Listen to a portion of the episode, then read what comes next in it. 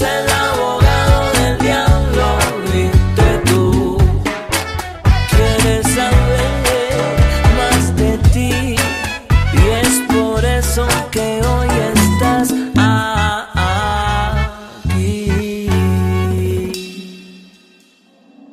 Wall Street, cuando llega a ese. Eh, ¿cuál? Se llamaba el The Investor Center.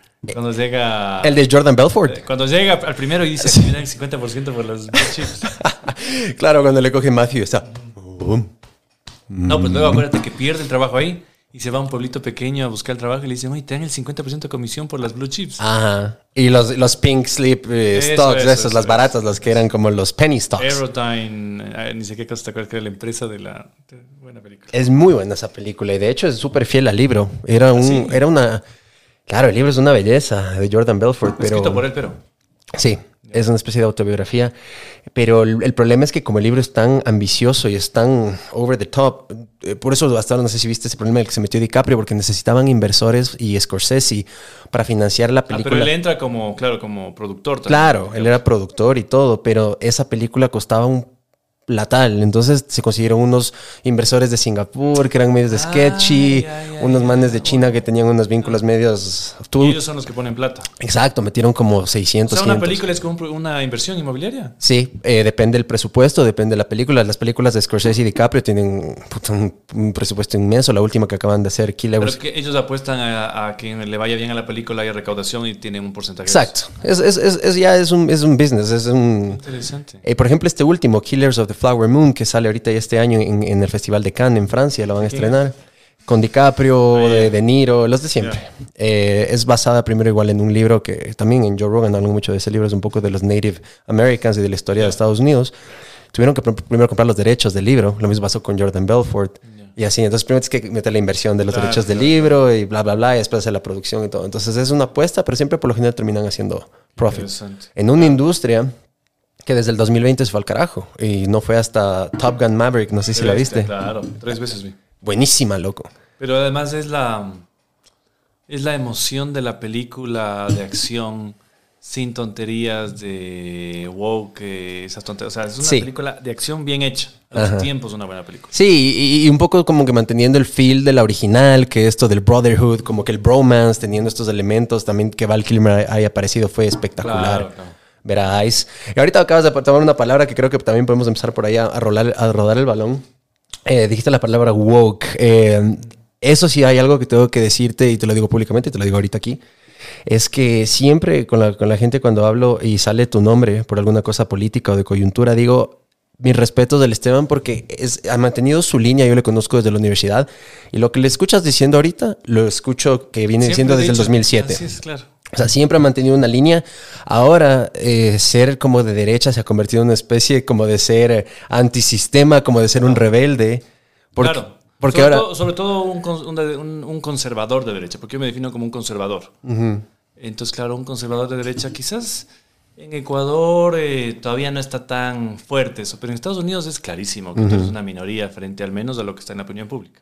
Pues que mucha gente se sorprende cuando hay elecciones y gana el candidato que hablaba al blue collar, como dicen allá, a la persona, a la El clase trabajador. trabajadora, que también vota. Claro. Entonces, a- a- pasa un poco, pasa sobre todo en Quito. En Quito es una ciudad muy política, porque está aquí el poder político. Pero tú sales de Quito y la discusión es otra, en todo lado. Pero sí, yo siempre he tenido esa línea, con matices, por supuesto. Sí. Eh, a mí me, me tomó estudio, eh, lecturas, encuentros para definir un poco eh, mi posición política como tal frente a muchas cosas. Pero yo en la universidad era también, yo empecé abriendo mi beta libertaria. Ajá, claro que sí. Claro, entonces ha sido una evolución interesante, pero siempre dentro de la misma línea. Sí, por eso, por eso, ah, bueno, ahí vamos a llegar, vamos a llegar a algún punto en la conversación, pero justo ¿Ya estamos hablaba- grabando? ¿Ah? ¿Ya estamos grabando? Ya, ya estamos. Ah, ya bueno, empezó. bueno, chévere. Eh, Esto es que esto no es una entrevista, ¿cacha? Así que no es como que, Esteban, eh, cuéntanos, eh, ¿qué tal tu infancia en Ambato? O sea, yo nunca he visto uno completo de Joe Rogan, he visto episodios de Joe Rogan, pero no sabía que también... O Lex Friedman o el podcast que sea. O sea, esto es más como una conversación. Eh, podemos hablar ahorita de la coyuntura. Obviamente la gente me va a machetear si es que te tengo aquí al frente y empezamos a hablar del porte de armas, del juicio político, de Guillermo Lazo, de- de- del Partido Social Cristiano, de mil cosas. Pero a mí me interesa también conocer tu lado humano, me interesa eh, qué se siente que, por ejemplo, eres en una línea eh, familiar, tu abuelo Luis, tu papá Luis, los dos Luis alcaldes de Ambato. Todos conservadores, eso es lo curioso. También. Siempre ha sido una línea conservadora. Mi abuelo fue alcalde conservador Mm. en el de Ambato. eh, y además estuvo vinculado a los inicios del Partido Social Cristiano cuando era un movimiento de Camilo Ponce. Entonces El siempre he estado un poco en la línea. Yo tengo también mis propias ideas. de, digamos, eh, circulo en una serie de grupos más que políticos cívicos en este tema. Eh, y también estoy ya en la arena política, digamos, en primera fila Así es. eh, con un partido que tiene una historia muy interesante, es el más antiguo de la democracia, y que ha tenido también una evolución. A mí, digamos, me gusta mucho el partido, me gustó el partido en sus inicios, que era un partido conservador, que nace de la sierra, de hecho. Eh, luego se hace un partido de masas, y ahora todavía conserva su espacio. Con León creo que cambió, ¿verdad? En los ochentas. Claro, es que la figura de León era tan potente, no te olvides tú que mm, él no era afiliado a Social Cristiano, le invita al partido a que participe porque él era, eh, digamos, independiente en su tiempo, cuando fue legislador, funcional además. que Cuando en la este asamblea vean esos debates que era wow, por poco la gente sintonizaba en la radio para escuchar a los asambleístas. Claro, claro, además eh, ponte a pensar tú la comunicación de ese momento, no había redes sociales, entonces era una novedad quizás seguir la sesión. Pero ¿quién en sano juicio hoy tiene tiempo para seguir una sesión de la Asamblea? Así el debate sea bueno. Te, cansas, o sea, la, la- la- la comunicación es muy rápida ahora. Tu mente está diseñada para eh, primero ver si compra algo de, en tres segundos, luego a lo mucho se queda 30 segundos, eh, salvo que sea hay algo que te genere interés en donde Claro. te quedas mucho tiempo, ¿no? Por eso este tipo de formatos me parece una apuesta un poco eh, disruptiva, sobre todo en un medio como el Ecuador, donde como dices la gente no tiene tiempo, no tiene el attention span para aguantarse unos Pero contenidos tan tú largos. siempre encontrarás un nicho que le gusta. Por ejemplo, yo consumo ese tipo de contenido. Largo. Largo sí es un tema Sí. que me gusta. Sí, por los contextos, porque puedes, por ejemplo, en una pregunta que tal vez si estás en Ecuavisa o en Teleamazonas, tienes rápido que en dos minutos explicar el futuro del país en los próximos 40 días, ¿no? Aquí tienes, te puedes te puedes explayar, entonces Así tienes es. derecho a más contexto. Hay más formatos. Y además, por ejemplo, yo soy eh, de la generación en que veo que mi papá también se está haciendo consumidor de YouTube. Yo ¿Ah, sí? tengo mi suscripción a los canales de YouTube. Ajá. Y, y no tengo la, ya no tengo DirecTV, no, dejé de tener. Ah, ya no ves tele. No tengo la suscripción, pero sigo viendo televisión de otra manera. Ya. Pues tengo la, la típica, la típica suscripción a, los, eh, a las aplicaciones, ¿no es cierto? HBO, lo que tú quieras. Ajá. Pero a veces también buscas contenido de actualidad y entras a YouTube. Que es la- plataforma, no sé si te programas de YouTube también, entra a YouTube. Sale en YouTube, sí, sí, ahí te van a poder ver, te ven en Spotify. Me gusta mucho el Spotify porque ahora, aparte que puedes meter ya video, Ah, puedes meter video. claro, yo hago también ya video podcast ahí. El tema es que la gente en el YouTube, como no todos tienen el premium, el rato que te sales de la aplicación se pausa el video y tienes que dejarlo Claro, abierto. Claro, claro. En cambio, en Spotify pones en el carro, le, le apagas a la pantalla del teléfono y sigue corriendo el audio. Entonces, eso es súper Ah, chévere. claro, es verdad, es verdad. Ajá. A ver, a ver, Esteban. eh, vamos, me acuerdo que la última vez que hablamos fue hace exactamente, yo creo que fueron unos cuatro años cuando te fui a visitar en la asamblea. Sí. Ahí estaba todavía Lenin. Eh, tú estabas, creo que de alterno de tu padre, si no me falla la memoria en No esa me época. si ya me había posesionado como principal, pero conversamos en la Comisión de Justicia. Yo para miembro de la Comisión de Justicia. Exactamente. Una mesa larga, ¿te acuerdas? Sí. Ahí, sí. Ahí en- En el segundo piso. Para los que están escuchando, no, no pudieron escuchar la conversación anterior con él, eh, le caí de la nada, le digo, loco, quiero conversar contigo, grabemos algo como un podcast. Y ese rato buscando un, un cuarto disponible en la asamblea y encontramos ahí una No sala. tenías tanto aparataje como ahora, pero Así es. que grabamos. Además nos conocemos desde la U. Claro que sí, desde 2007. Much- ¿La gente sabe que tú eres abogado o no? Mucha gente sabe, no sé si es algo mainstream, como que la gente me ve y Y asocia que fuiste un buen estudiante además, o sea, Claro. eh, te gustaba. Es que eh, eso era lo, lo di- lo difícil o lo duro de la profesión. Eh, creo que pasaba con medicina, eh, leyes y creo que arquitectura, si no me falla la memoria, en la San Francisco. Debías mantener un GPA mínimo de 3 Así sobre 4 y si no te sacaban de la facultad. Así, es, o sea, la, la exigencia era mayor. No sé si sigue así, pero era así en nuestro momento. Entonces, obviamente, me encantaba. Yo siempre digo el, el derecho, las leyes en teoría, en el libro, por ejemplo, el derecho penal alemán, leer, o sea, es algo hermoso, es como arte, es como wow. Pero el rato ya en la práctica decía, no, o sea, ya solo hay, hay personas que, que sí y que no. Y lo mío, eso de estar en el, en, en el escritorio de no, 8 a 5 todos los días, dije, no, no, lo mío es más creativo. Como puedes ver, siempre he sido así medio bohemio, que la música, que esto, que Claro, lo otro. sí, sí, sí. Entonces, eh, es lindo, pero Pero nos conocemos desde esa época. Claro que sí, nos conocemos desde esa época y por eso digo, o sea, siempre fuiste coherente, siempre fuiste consecuente con, con tus ideologías y también veo que siempre tuviste un plan de ruta, por así decirlo, porque por ejemplo, fuiste el presidente del GOBE de, de- de la universidad y eso obviamente yo viendo ahorita como ya adulto hacia atrás, o sea, se seguramente tú tenías pensado que eso también te iba a ayudar en tu currículum, que después para las maestrías, que era un plan tallado que ya sabías hacia dónde querías ir.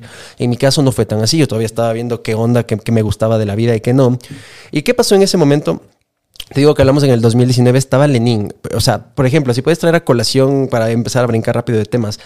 Dos, yo, yo en mi opinión personal creo que es un presidente que va a pasar a la historia como un poco infravalorado de, ciertas, de cierta manera, porque hay muchas cosas que él hizo, que puso la casa en orden, y por ejemplo el presidente actual no ha podido hacer ni el 10%. Hizo eh, consultas populares, le aprobaron las consultas populares que hizo, sacó a su vicepresidente de turno, es más, lo- le pusieron una sentencia condenatoria, fue a la cárcel, o sea, hizo un montón de cosas. ¿Tú qué puedes rescatar del, del periodo de Lenín Moreno? A ver, claro, si tú le ves ahora a Lenin en perspectiva, le criticábamos mucho cuando era presidente, pero tú ves en perspectiva frente a lo que pasa hoy, y Lenin es un Roosevelt, o sea, en el sentido literal hasta de la palabra. Eh, creo que fue en su momento un elemento interesante de transición, pero siempre pensando que lo que venía luego, especialmente los, eh, cualquier esfuerzo de la derecha o la centro derecha, iba a ser ya la gestión. Esto era una especie de transición. Y creo que lo manejó bien. En otros temas hubo abusos, por supuesto, como siempre. Eh, Pero algo que rescato de él, y es algo que creo que en política se tiene que rescatar, es la importancia del político. Lenin, más allá de sus virtudes o sus errores, era un político. Era un político O sea, era bueno para negociar. entendía la política. No sé si para- ne- necesariamente la política es eh, negociar, eh, por supuesto llegar a puntos medios y uno avanzar en sus ideas, pero entendía la política, le gustaba la política y lo que me dijeron muchos ministros, que tuvo buenos ministros, a diferencia de lo que pasa ahora, es que les dejaba trabajar. Dejaba trabajar, pero en su cabeza tenía la ruta política. Esas deficiencias veo ahora en este gobierno. Es decir, no veo a políticos, veo a empresarios, veo a banqueros, veo a aventureros y lo que tú ves es precisamente el resultado de esa falta de entender la política. Porque, claro, imagínate, llegar al poder y yo ahora, que, que- que- que, digamos, tengo algo de poder en la asamblea, te das cuenta que la foto es lo de menos. La, la- la alfombra roja en el evento, el cóctel, el viaje internacional, realmente es lo de menos. Eh, la política es muy difícil, sacrificas mucho, la familia sufre muchísimo, pero cuando tú lo sientes como vocación, no como entretenimiento, eh, te sientes obligado a darlo todo. Y eso incluso te puede llegar a cansar, o sea, es, la, la palestra es complicada. Pero rescato eso de Lenin. Él al menos era un político, entendía la política, le gustaba la política y pudo en su momento hacer ciertas cosas, no todas fueron buenas, pero muchas creo que fueron buenas. Y tú ves que al menos, por ejemplo, en el tema de seguridad no había el descontrol que hay ahora. Que eso es fundamental. O sea, cuando el Estado le falla en tema de seguridad, les- a los ciudadanos ya no te queda más. O sea, olvídate de las oportunidades, olvídate del trabajo. Cuando tú no puedes salir y te da miedo ir al restaurante a comerte un helado con tu familia, estás fregado. Entonces tienes que resolver ese problema y luego de resolver eso vas con los demás, ¿no? Y eso nos trae abril del 2023, justo el tema de seguridad, lo que dices, y vamos a entrar ahorita yo creo que en el tema coyuntural porque es importante hablarlo. El presidente Lazo saca este comunicado, dice, bueno, acabo de firmar un decreto ejecutivo y voy a permitir el porte de armas regulado y todo, y se prohíbe lo artesanal en el Ecuador. ¿Cuál es tu punto de vista? Es algo que también veo que hace años siempre lo has propuesto, sido... siempre. Es, eres ese como el, el Second Amendment pro en Estados Unidos, el de pro tendencia de armas. Por fin es una realidad en el país. ¿Cuáles son los matices que podemos ver en esto y cuál es tu opinión? A ver, yo soy, no te voy a decir el proponente, creo que esta idea se debatió mucho tiempo, pero sí fui el primero que sin miedo lanzó el tema al debate público. Sin ser tibio. Sin ser tibio. Es que, es que, mira, yo no tengo problema. A veces, y quizás podemos también hablar eso de lo político, yo no Sí. tengo problema en conversar con el adversario político y en buscar un punto medio, sin traicionar jamás mis principios. Pero yo respeto al que está en la otra orilla. El que no le respeto es al tibio. Porque el tibio está un momento acá, está un momento acá, y tú no tienes ni posibilidad de escucharle ni de hacer acuerdos. Entonces, yo en el tema de las armas no soy tibio, yo soy frontal. Y yo presenté en diciembre del 2020 el primer proyecto en ese tema. Hay una ley de armas que data de 1980, de la época de la dictadura, una buena ley. Pero lamentablemente en el país desde el 2007 Siete, y el ajá. 2009, a través de una serie de acuerdos eh, interministeriales, de acuerdos ministeriales y decretos presidenciales, se comenzó a conculcar este derecho. Entonces, por eso me sorprende que en este debate mucha gente vaya a los Estados Unidos, a Colombia, donde sea. Está bien tener Cuando aquí tenemos una historia Aquí larga. tienes tú una historia. Correcto. Y tú tienes una historia de 1830 al 2007, 2009, en donde el país jamás vivió el viejo este. Yo no vivía en todavía ese momento porque era, no había nacido, pero me decían que en los años 80 tú podías comprar armas en, las, en una serie de ferreterías cerca a la Universidad Central, Mm. aquí en Quito. Y era lo más normal. No significa que no te daban con permisos y más cosas. Entonces, no vivimos una época del viejo este. Pero cuál sí fue mi preocupación, ver que hay una lógica de la izquierda y respeto. La izquierda eh, en todo el mundo defiende eso, desarmar a la gente. Para ellos es una forma de lograr la seguridad. Yo tengo una posición contraria. Yo creo que las armas bien usadas, bien entendidas, no solucionan completamente la seguridad, pero sí un problema muy interesante y muy importante, que es sobre todo la integridad física e incluso en ciertas zonas rurales del tema de la propiedad, a donde no llega la policía. El ganado, tu, tu, familia, tus propiedades, tus, tus casas, no tu familia. Además, el arma no está necesariamente pensada para ser usada solo Para asesinar. para asesinar. Exacto. El efecto del arma es sobre todo la disuasión. Y tú tienes en economía algo que se llama la externalidad positiva. ¿Cuál es una externalidad negativa? El vecino que tienes al lado y que te hace la fiesta y contamina con ruido todo tu, tu tranquilo dormir, ¿no es cierto?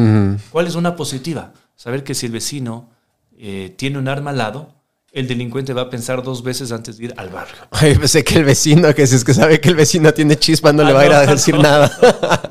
o que le deja es la eso. fiesta. Entonces, claro, es el delincuente, dice, a ver, piensa dos veces antes de entrar a, a robar en la cafetería, porque dice, ¿qué pasa si este está armado? Como pasa en muchos estados de los Estados Unidos. Ujú. Claro, en Texas, Claro. Florida, estados un poco Entonces, más republicanos. Eso, y lo- eso es por un lado. El- el- evitas que haya algún hecho violento. Y lo otro, que es lo que a mí me ha pasado. Eh, en ciertas calles de Quito a veces han habido robos y todo, y a gente que tiene arma dispara al aire, ese rato se va el delincuente. Entonces tiene muchos efectos. El más, eh, al que menos se tiene que llegar es por supuesto el usar el arma contra una persona. Pero si está de por medio la vida de tu hijo, de tu familia, yo creo que no lo dudas en hacer eso, ¿no?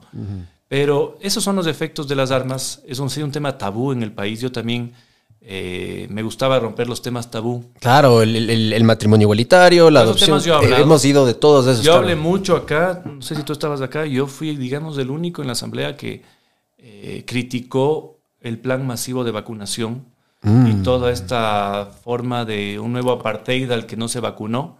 Yo hablé fuerte con eso. No, esa parte no estaba a ver, pero cuéntame, único. interesante. No, no, acuérdate, cuando el debate era eh, si no te vacunaste tres veces, básicamente no eres ciudadano. Yo siempre uno vuelve a los orígenes de cómo ves al ser humano y dices, no puedes hacer esto. Está bien que des las opciones, está bien que promuevas algo en lo que creas que es bueno, pero no puedes segregar a la gente. Entonces también fue una de esas voces. Y es curioso porque... Y eso en Estados Unidos fue un tema muy politizado Muy hasta el día de hoy. O sea, si es que eres anti-vaxxer, supuestamente entonces Total, ya fascista, eres de derecha, eres pro-Trump y te empiezan a decir la mascarilla igual, si usabas mascarilla, si no usabas mascarilla. Mira, y Los no es que yo, extremos sea, yo no soy anti, antivacunas. Yo me vacuné dos veces con la vacuna china. Ya la tercera me pareció que era i- innecesaria. ¿Te dio alguna vez el virus? ¿Ah? ¿Alguna Sí, vez me te- ha dado sí? unas tres veces me he dado. Pero ha, Wow. sido, ha sido gripe de un día. Ok. Pero claro, me vacuné porque no podía viajar y tenía que viajar.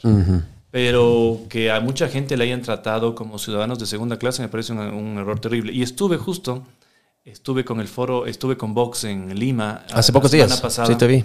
Y estaba ahí Mark Ross, no sé si me digo bien el nombre. Mark Ross fue- es un diputado de Países Bajos, que es eh, miembro del grupo conservador del Parlamento Europeo. Ok.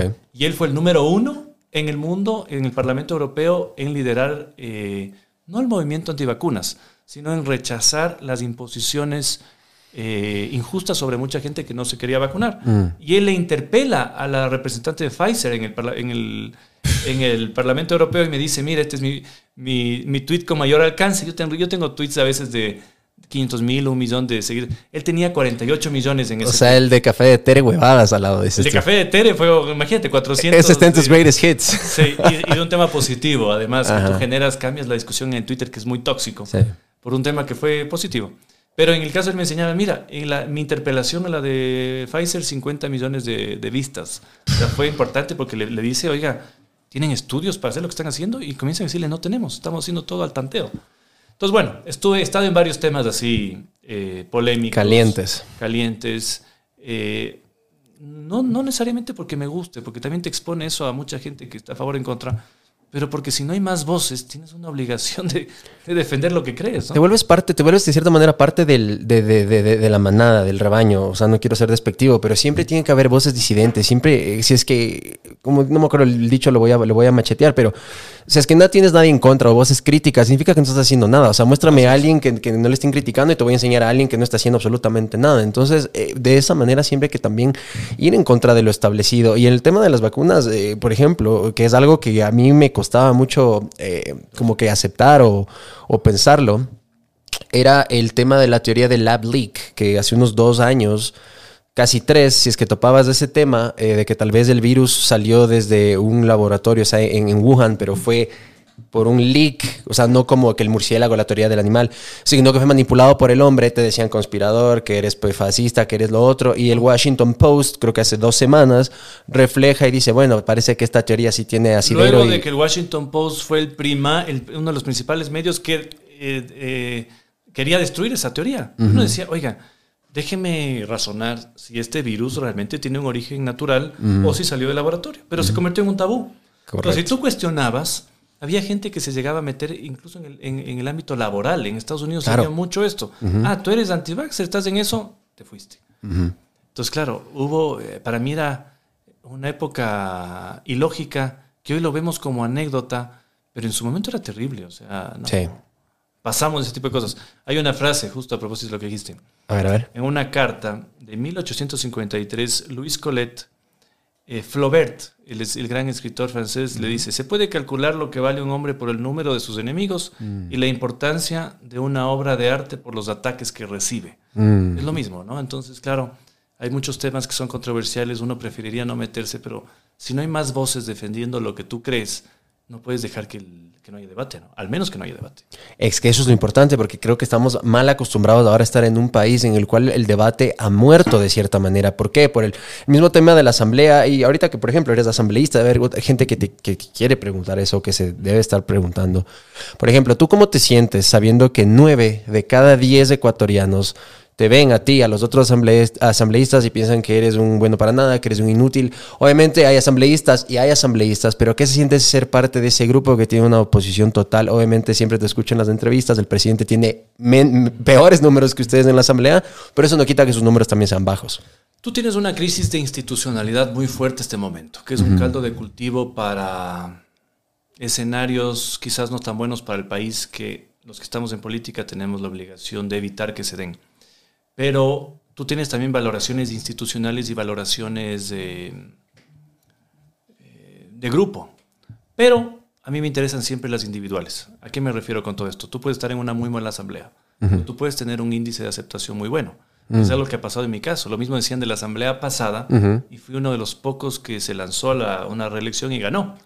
Y estoy seguro de que si este momento me presentara una nueva asamblea, no lo he pensado, pero si me presentara, yo estoy seguro que volvería a ganar. Es decir, yo creo que mm, dentro del caos institucional eh, uno tiene sobre todo que preocuparse de que ese caos no le afecte en lo personal, en el sentido de que la gente diga, no me gusta lo que está pasando, pero rescato a estos actores, a estas personas, que eso pasa en todas las instituciones.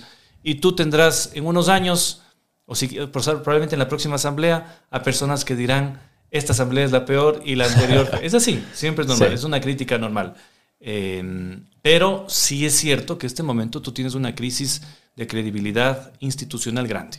Donde está el Ejecutivo, donde está la Asamblea, La policía. la justicia, los Sí. militares, la policía. Es decir, eh, hay un desgaste institucional que eh, todavía no tengo claro cómo se puede revertir. ¿sí? Porque una teoría, sobre todo de los jacobinos izquierdistas, es tumbemos todo y hagamos algo nuevo. O sea, la muerte cruzada. No necesariamente, me refiero, por ejemplo, a un proceso constituyente. Mm. Tú dices, una, co- como pasó en el 2007, Ajá. está agotada la institucionalidad, voy a hacer algo de cero y nuevo. Puta, pero es que el problema de este país es que siempre hay la constitución que está diseñada para el caudillo de turno. Entonces, si es que volvemos a resetear, como fue lo de Montecristi, le vamos a hacer una constitución a la medida al caudillo de turno y no vamos a salir del mismo no solo círculo eso, vicioso. corremos el riesgo de que el texto sea peor. Mm. Es decir, lo que pasó en Montecristi, podemos no estar de acuerdo, hay excesos, hay errores, y ahí es donde te diferencias tú de un revolucionario de izquierda y de un revolucionario conservador de derecha. Y eso no hay, no hay contradicción en eso, porque tú piensas que no es necesario que se vote la catedral y se haga una nueva, sino que se vaya mejorando la catedral que tienes. Eso es lo que eso es un conservador. Yo soy de esa tesis. O sea, si tú me dices lo mejor es ir a una constituyente, te diría no. Tengo miedo de que salga algo peor. Uno se queja de la asamblea, la asamblea constituyente es una asamblea con plenos poderes. O sea, es lo mismo, pero sin límites. Entonces, eh, soy de la idea, por ejemplo, de trabajar y construir sobre la institucionalidad, pero respeto la tesis de los otros que dicen se agotó, vamos a tumbarlo todo. ¿Qué pasa entonces, a ver, en, en- en- en modo criollo para un civil como yo que te estaba hablando a ti y la gente que nos está escuchando? ¿Por qué diablos? Dices, ¿cómo? No sé cómo revertir eso, los números, lo que sube la credibilidad. Yo te diría, pues empecemos por no perder tiempo, que en enero se declare el Día Internacional del Bizcocho, el de la guayusa, el de todas esas pendejadas que pierden el tiempo. ¿Por qué se a veces se, se va la energía y las horas laborables y que se le paga a los asambleístas en esas pendejadas y no en lo que realmente importa para el país? Esa es una buena pregunta y este tipo de espacios permiten precisamente explicar qué es lo que pasa en la Asamblea. Yo también era de las personas que cuando veía ese tipo de homenajes, sobre todo y reconocimientos que hace el Poder Legislativo, que, en- que institucionalmente realmente el pueblo, es decir, los representantes del pueblo hacen ese tipo de reconocimientos, yo pensaba antes también que era una gran pérdida de tiempo innecesario y los criticaba. Ahora que los he profundizado mucho más, te puedo decir primero, no duran mucho tiempo. O sea, estás hablando de media hora, quizás en una sesión plenaria que dura 8 o 10 horas, no se debaten otro tipo de temas. Pero ¿cuál es la importancia? Te voy a hablar, por ejemplo, del bizcocho. En el bizcocho hubo un homenaje a todos quienes hacen bizcochos de Cayambe. Y tenías tú viejitas de 93, 95 y 96 años que se pusieron a llorar. Porque era un reconocimiento a su labor. Y claro, tú cuando estás adentro dices, esto, es- esto se merecen estas personas. Eh, la asamblea puede estar desacreditada, golpeada, lo que tú quieras. Para estas personas, recibir ese reconocimiento, ese espaldarazo en el salón plenario y con el aplauso de todos los asambleístas fue absolutamente emotivo. Entonces yo entiendo, yo entiendo que habrá muchas críticas. Dice, ¿por qué la Guayusa? Estaban ahí los productores de Guayusa. Estaba Lucio ahí primerito, entonces. Lucio no estuvo ahí, pero, pero, pero, eh, claro, entonces ese tipo de cosas yo sé que se ven a veces mal, quizás fallan en los tiempos, a veces tú tienes una crisis política muy Exacto. fuerte y tú dices, oiga, ¿por qué están discutiendo? Cuestión de Ahí hay- prioridades. Ahí hay un error, por supuesto, en el timing sobre todo. Pero la Asamblea no puede dejar de hacer ese tipo de reconocimientos si son justos y si son bien planteados. Te doy un ejemplo, quizás me pareció innecesario el reconocimiento a alguien que actuó. El del reality de Chile, que eso pasó el otro de día. Camilo VI, Ajá, que ganó. Eso vi la semana anterior y dije, Sí. otra vez ya estaba haciendo huevadas. innecesario. A ver, ¿cómo funciona también la asamblea? Tú tienes asambleístas provinciales Mm. que de alguna manera articulan los temas que se debaten en cada una de las provincias al máximo poder, que es la Asamblea Nacional. Y eso es interesante, porque tú tienes, por ejemplo, la, la necesidad de los productores de Tungurahua. Eh, si tienes un buen representante, eso se trata en la Asamblea y, y el debate se lleva allá. Si no tienes esa conexión, tu problema se morirá y esperará que el gobierno haga, eh, resuelva algo. Pero a veces creo que hay un exceso, es decir, un tema me pareció innecesario. Y además el timing era muy malo. No digo que no hay que reconocer a los artistas, pero ahí te diferencio lo que pasó con las productoras de decenas de... ¿no? ¿Decenas de años también? Sí. Algunas décadas frente a un artista que quizás le fue muy bien en un programa, pero que era innecesario ese tipo de reconocimiento, sabiendo tú que como asambleísta puedes pedir un reconocimiento, vas y lo entregas en tu provincia en, en un evento, que eso yo he hecho muchas veces, ¿no? Yo no llevo los reconocimientos a nivel de pleno de la asamblea, Mm. pero sí he premiado, por ejemplo, al grupo folclórico Tungurahua, eh, a una serie de artistas, pero yo hago el evento eh, a mi costo además y lo hago en la provincia de Tungurahua. Eso es importante saber, sobre todo lo que dices a tu costo, porque a veces que en serio te juro que sí me hierve la sangre cuando veo que eso, justo que el bizcocho, que, que el encebollado, que el Día Nacional de esto, del otro. Obviamente hay que entender matices y es Sí. justamente importante ahora que expliques. También hay gente que detrás de esto, tal vez estas abuelitas de 92, 93 años de la última oportunidad que van a poder tener ese... Otro que se criticó, hubo un reconocimiento a una fundación que se llama El Perro Feliz. Que tú dirás, ¿por qué el perro feliz? ¿Qué hace el perro feliz? El perro feliz hace una gran labor, sobre todo en el tema de los animales, para que los animales abandonados no sean, tengan una, una vida decente. Claro, quizás el error es llevar todo eso al pleno. Tú puedes hacer muchos de esos reconocimientos a nivel provincial, individual de los asambleístas, y igual el reconocimiento está y la condecoración está sin la necesidad de mediáticamente decirle como asamblea hago esto, cuando no es, es realidad porque uno está haciendo otras cosas. A ver, en el, en- para ponerme en un poco de plano de abogado del diablo y para antes de cambiar de tema no quiero dejar ahí lo del porte de armas. Eh, Obviamente habrán sus requisitos y también quiero que, nos cuentes cómo va a ser de la práctica ahorita que ya el presidente lo anunció el fin de semana, pero qué, va a pasar hasta que llegue, o sea, ya en la realidad para que la gente pueda tener sus armas registradas.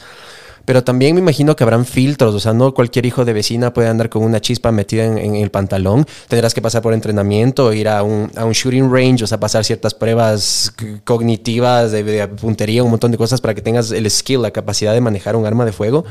Y eso, porque también el problema es que, por ejemplo, muchas veces se hace viral en el Twitter. Está aquí en el parque de Cumbaya, no muy lejos, el típico que le pitan y se pone prepotente y se ve- cabrea y se baja y le rompe el vidrio. Entonces, ahora si es con pistola, no faltará alguno de estos que tiene buenas conexiones, que también puede tener contactos, meta algún chispazo a alguien o están en una bronca en una discoteca y sean montoneros, de alguien saque una chispa y empiece a meter bala. Esas cosas son las que hay que prevenir. ¿Cómo vamos a hacer en la práctica para empezar a evitar estos escenarios? A ver, primero hay que poner en contexto este decreto presidencial. Como te dije antes, yo fui el primero que propongo esto a nivel de reforma de ley. No porque la ley no estaba clara, la ley es bastante clara. El problema es que yo, eh, el kit de ese proyecto era impedir que a nivel interministerial te quiten ese derecho. Te estaba poniendo ese artículo que era para mí importante. Y bueno, incorporaba también lo de los gases pimienta, porque, eh, te cuento una cosa, hay, hay una frase famosa de Samuel Colt, uno de los inventores de armas, que dice, Dios eh, no nos hizo iguales, pero Colt nos ha hecho iguales. y eso aplica sobre todo al tema de mujeres. Y si había, como- hay una serie de estudios que, por ejemplo, gases pimienta o este tipo de eh, armas de contención, Taser guns o no. todo eso beneficia sobre todo a las mujeres y evita en un 65% casos de acoso, abuso sexual eh, y una serie de temas que ellas enfrentan y que quizás tú y yo como hombres no las vivimos. Y en casa también, tal vez con los femicidas, del abuso Además, doméstico que desde el 2020 se Janely elevó. Nostroza, que no creo que me quiere mucho, acaba de subir un tuit que es muy cierto y real. Eh, ojalá las mujeres sean las que más acceso tengan a medios de defensa Mm. para que puedan de alguna manera proteger a sus hijos cuando hayan violencia eh, o ataques y que o, mm, si no es gas y pimienta que tengan la, la posibilidad de tener un arma. Yo me acuerdo muchas abuelitas, no te voy a decir mi abuelita porque no le quiero exponer, pero algunas abuelitas tenían en el bolso pistolas pequeñas ¿No sí? muy pequeñas en, las, en los bolsos. Hay una- había unas, unos revólveres y unas pistolas muy chiquitas. Y las tenían. Entonces, les va sobre todo a beneficiar a las mujeres. Pero vamos en contexto. Esto se propuso como reforma el 2020. Se incorpora como propuesta de seguridad del actual presidente cuando era candidato. Por Claro, la parte por- de la campaña. por la Alianza 21-6, incorpora como propuesta de seguridad más o menos entre enero y mediados de febrero del 2021 a puertas de la campaña y lo hace en un evento con agricultores y bananeros del oro. Estaba también acompañando el abogado Jaime Nebot, que en ese tiempo era su aliado. Correcto. Entonces, en una propuesta de campaña, ¿qué pasa? Lo que todos conocen, llega el gobierno, digamos, se rompe esa alianza. Llega el fatídico mayo del 2021 Llega mayo. por la presidencia de Henry Cronf, le, le traiciona al Partido Social Cristiano, eligen a eh, Guadalupe Llori y ahí empieza todo el Por drama. último, tú puedes decir en política pasa eso puede pasar. Además que los detalles de la forma son terribles, eso también genera las huellas de lo que ha dado. Pero por último, rompes el tema político, no pasa nada. Pero cumple tu plan de trabajo, pues. Y el gobierno no hace eso. El gobierno comienza a hacer todo lo que no dijo que iba a hacer en campaña. Te sube los impuestos, abandona el agro, abandona la seguridad y en el tema de las armas no hace nada. No hace nada hasta ahora que ya se ve casi cayéndose, desesperado. Yo creo que incluso lo han utilizado como algo comunicacional para tapar el escándalo de la muerte De de Cherres. Cherres, porque inmediatamente cambiaste la, la discusión nacional y lo hacen a la desesperada. Ahora el decreto es malo, no es malo, está bien construido. Me preocupa mucho que le hayan delegado demasiadas responsabilidades a la Secretaría de, Diego Ordóñez. Seguridad, que Diego Ordóñez no tiene idea de dónde está parado, no ha podido comprar un chaleco en 10 meses de gestión, es una vergüenza. Y peor que le des eh, cierta rectoría en este caso. Pero el concepto es algo en lo que nosotros estamos de acuerdo. Y eso es un poco lo que a veces no se entiende en política. Dicen, ¿por qué están de acuerdo con eso? Porque en el concepto hemos defendido, no nos vamos a contradecir ahora. Ahora vamos a ver la mecánica. ¿Esto va acompañado acaso de una mejora burocrática para obtener el arma o va a hacerle lo mismo que les has hecho a los ganaderos y agricultores durante 10 años? Que es, presente el papel de solicitud y no le respondo nunca. Eso ha pasado. Entonces ahí es- dirías tú, el decreto es una cosa, pero están mintiéndote en todo lo demás que viene. Lo otro, ¿de qué sirve que te permitan tener e importar un arma si de alguna manera los controles en el tema de comercialización e importación son tan severos, tan costosos. Que lo que también hace fomentar el mercado el negro. arma, que el arma, ajá, exacto, el arma legal más barata en este país te cuesta de 3.500 dólares a eh, 4.000, 5.000 dólares. La más barata, o sea, 3.500. ¿sí? No está al acceso de todos los ciudadanos. Cuando esas armas, las mismas buenas, salen de precio de fábrica a veces en 400 dólares incluso en 800 O dólares. sea, es un 10x del costo real solo por el tema de Total. impuestos. Y eso que se han bajado ya el 300% del ICE al 30%, pero por la serie de costos, aranceles y más cosas terminas en esos precios. ¿Qué ha fomentado todo eso? Mercado negro. Que siempre lo ha habido. ¿Quiénes están lamentablemente en ese mercado negro? Grupos de militares y policías de servicio pasivo. ¿Así? Así es. Eso, esa ha sido la posición que ha tenido este tema. Tú dirás, ¿y por qué? Bueno, porque venderte un arma legal en 3 mil o 4 mil dólares es mucho mejor negocio que vendértela en 1.500 dólares. Y no solo eso, eso permite también que los delincuentes sean los que acceden a armas. Tú ves la noticia de lo que pasó en el Fortín. Asaltan una sede de un banco. Claro, Todos Banco sabemos que en los bancos hay un guardia, ¿no es cierto?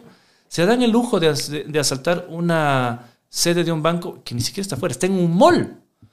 Con una Puta, la de Rambo. Oye, o Era sea, la de Rambo. Una locura. Entonces, esto se, se fue de control. Con una metralleta. O sea, ¿cómo, Entonces, ¿qué onda? Yo, yo entiendo y respeto a quienes dicen estoy en contra de las armas. Tienen todo el derecho de tener esa posición.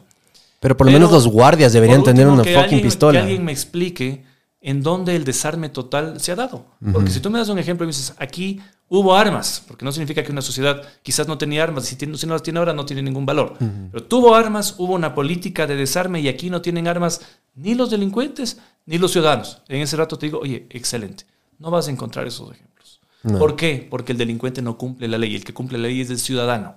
Y yo tengo una estadística que nadie se atreve a rebatir desde 1830 hasta el 2009, que alguien me diga un proceso en donde una persona en uso de un permiso legal de armas y de tenencia de armas haya cometido un delito y haya sido sentenciado.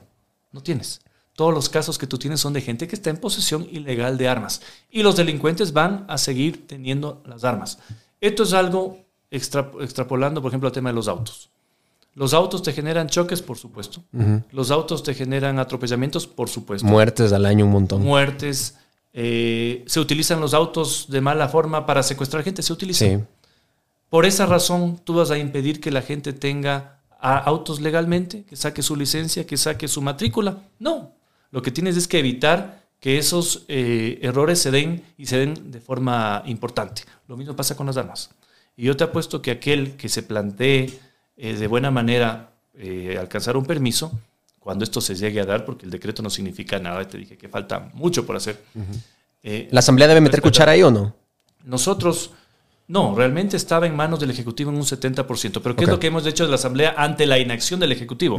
Yo presenté un proyecto de reforma a la ley de armas y otros legisladores han presentado una reforma al COIP específicamente por el tema del estado de necesidad y el uso del arma. Y eso ya fue aprobado hace algunos meses en la Asamblea Nacional de forma casi unánime. ¿Y qué significa todo esto? Por ejemplo, las reformas al COIP ult- eh, últimas que se permanece como delito la tenencia ilegal de armas. Y eso no es que estamos eliminando. Es ilegal que tú tengas un arma si no tienes los permisos y eso no se puede cambiar. Pero, por ejemplo, si tú has tenido eh, un arma eh, legítima con permisos y tuviste que hacer uso de esa arma en un estado de necesidad, bueno, eh, digamos que se entiende que lo hiciste de buena manera. Es decir, eh, Como en derecho penal, tienes que realmente analizar si es que hubo legítima defensa Así de, tuya o de terceros, que sea el... el- Ahora, claro, ¿qué falta quizás a nivel de asamblea? Esa es una deuda que tenemos, pero hay mucho celo en la asamblea, no les gusta, no les gusta tocar este tema. Es que es un tema que no es popular y no da votos. Sí, no, no dicen me quemo, si hablo de esto mejor me quemo, que hable nomás del Esteban Torres. Que ya está quemado y le vale bolsa. loco. Pero, eh, por ejemplo, el estado de necesidad. Ampliar la figura del estado de necesidad. ¿Cuándo Hay necesidad. Y creo que en este país es necesario, porque si bien para mí está clara esa, esa norma y quizás para ti también, los jueces lamentablemente se han acostumbrado a que si no está redactado todo no te entienden. Y eso sirve para todos, para los ciudadanos civiles buenos y para los policías. Porque tú, cuando aprobamos la ley del uso progresivo de la fuerza hace algunos meses, no significa que un policía, si hace un uso del arma en ejercicio de su deber, se ve exento de un proceso. Todos estaremos en un proceso. Lo diferente es cómo el juez ve tu actuación y si eso te significa una condena como lo haría un delincuente o sí, evaluando las condiciones tienes un tipo... un- Es que bueno, en un, en un sistema francés legal como el, como el Ecuador, o sea, donde tenemos la ley, eh, necesariamente, porque Sí. es el país donde echa la ley, echa la trampa y viene la zapada criolla, realmente las leyes tienen que ser tan bien redactadas para evitar suspicacias y la zapada. Y más algo tan delicado como el tema del porte de armas, donde siempre está Sí. la integridad y la vida en Y la riesgo. sana crítica que estudiamos en, la- en la universidad, esta valoración que hace el juez, lamentablemente está muy caída en el país, Mm. en el sentido de que no veo ese razonamiento en muchas de las sentencias. Hay muy buenos jueces, por supuesto, en todos los niveles, pero el resto de sentencias son muy pobres. Y que tú dejes todo a la sana crítica del juez en un caso tan especial en donde está de por medio la libertad de una persona que defendió su vida o la de su familia, creo que amerita una reforma no tan profunda, pero sí más eh, expresa en el tema del estado de necesidad. Quizás eso nos falta. Pero en lo demás tú tienes ya la posibilidad de no solo usar el arma. Jamás estuvo prohibido en el Ecuador, cuidado. Aquí el debate nunca fue está prohibido y va, eh, Torres quiere permitir, en absoluto. Es siempre estuvo permitido, pero una serie de regulaciones injustas e ilegales eh, estaban conculcando ese derecho. el punto que se puede hacer, eh, y me acuerdo también de cuando estábamos estudiando leyes, no me acuerdo qué, qué profesor fue el que nos dijo eso, pero mucha gente dice, no, es que yo, yo no voy a asesinar a nadie, yo, no, yo nunca la usaría. Pero no sé si te acuerdas que cuando ponen esta hipótesis, o sea, sí, sí, nadie quiere matar a alguien, pero todos somos capaces de. Y ahí viene el ejemplo en extremis. ¿Qué pasa si llegas a tu casa a las 10 de la noche y está algún ladrón intentando violarle a tu mamá o forcejearle a algún familiar tuyo, a tu abuelita, a tu tía, quien sea? ¿Matarías o no por, por defensa de esa persona? Obviamente, Por supuesto. ese rato con la sangre caliente por ver que están Por algo, un ejemplo tan en extremis, lo vas a hacer. Entonces, todos somos capaces O al menos de. usarías el arma eh, de alguna manera que impida eso. Mm. Eso requiere preparación. Por eso es que no estamos hablando jamás de un libre porte y tenencia de armas. Los detractores de esto lo plantean así, pero jamás se ha planteado eso. Es un porte controlado y absolutamente regulado. Y los requisitos que se han puesto en el decreto, yo había puesto requisitos más fuertes en mi reforma de ley. Eh, digamos que son buenos, creo que se pueden ampliar, pero por ejemplo, el hecho de que tú no tengas, tengas que pasar un examen psicológico que por- real, ¿no? No, no comprado, no falso, que te diga, por ejemplo, este señor no tiene tendencias suicidas, no tiene tendencias violentas. O sea, diagnosticado bipolar o que tenga Así alguna es. condición Lo o otro, no tiene antecedentes penales, jamás ha tenido una sentencia condenatoria. Ese tipo de cosas están bien. Y además yo incluí requisitos eh, subiendo el número de... re- haciendo más estrictos que los de Estados Unidos y Europa, por ejemplo, porque yo revisé toda la legislación de los estados norteamericanos que permiten el tema de las armas y subí y puse, por ejemplo, 40 horas de práctica teórica y 40 horas de práctica, de, de- de práctica real. Porque esto es una responsabilidad, es como sacar la licencia para sacar el auto. Tú Sí. tienes que pasar un examen. Ahora, claro, que hay la gente que saca la licencia para conducir por la izquierda, habrá, y lo mismo pasará acá. Pero ahí es donde tienes que tener un Estado muy bien aceitado que eh, controle ese tipo de temas y sancione, ¿no? Sí, porque en Estados Unidos a veces también ya se van al otro extremo, que es así de fácil como que vas a un Walmart y agarras y compras la de Rambo, literal, y te la dan de una. Entonces, Y, y ahí, ahí hay un tema. Yo aquí he tenido una fuerte discusión con todo el sector pro armas, porque tampoco es homogéneo. Así también hay capas adentro del En movimiento. todo lado hay. Wow. Donde hay tres personas, hay dos criterios o tres. Y por ejemplo, yo tengo una convicción muy personal de que un civil no debe tener acceso, ni así esté preparado, a armas de alto calibre. Por eso yo en mi reforma he puesto el porte y la tenencia de armas cortas, revólveres o pistolas pequeñas. A otros me dirán, me dicen, no, pero si los delincuentes están usando metralletas, los delincuentes no deberían usar nada.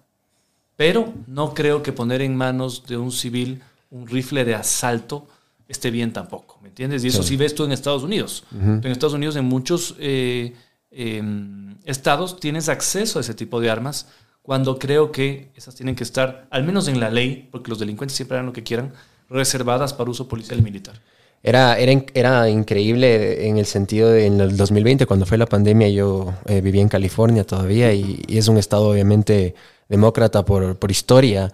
Y ahí la gente no es muy pro armas, pero el rato que estábamos en plena pandemia era que veas las filas que habían afuera de los locales de armas, es. la gente desesperada, porque aparte también venían las elecciones y la gente andaba con este run run que hasta el día de hoy sigue habiendo esto de, de la guerra civil y que va a haber un estallo civil y que se va a pelear left versus right. Y entonces la gente andaba tan paniqueada que no tienes idea la gente cómo se fue y se volcó a querer armarse y a Las armas protegerse. son seguridad, incluso si no las usas. El hecho de tener un arma en tu casa te da la tranquilidad de que en el peor de los casos, no solo un delincuente, quizás un manifestante violento, puede ser eh, eh, alejado, alejado de eso.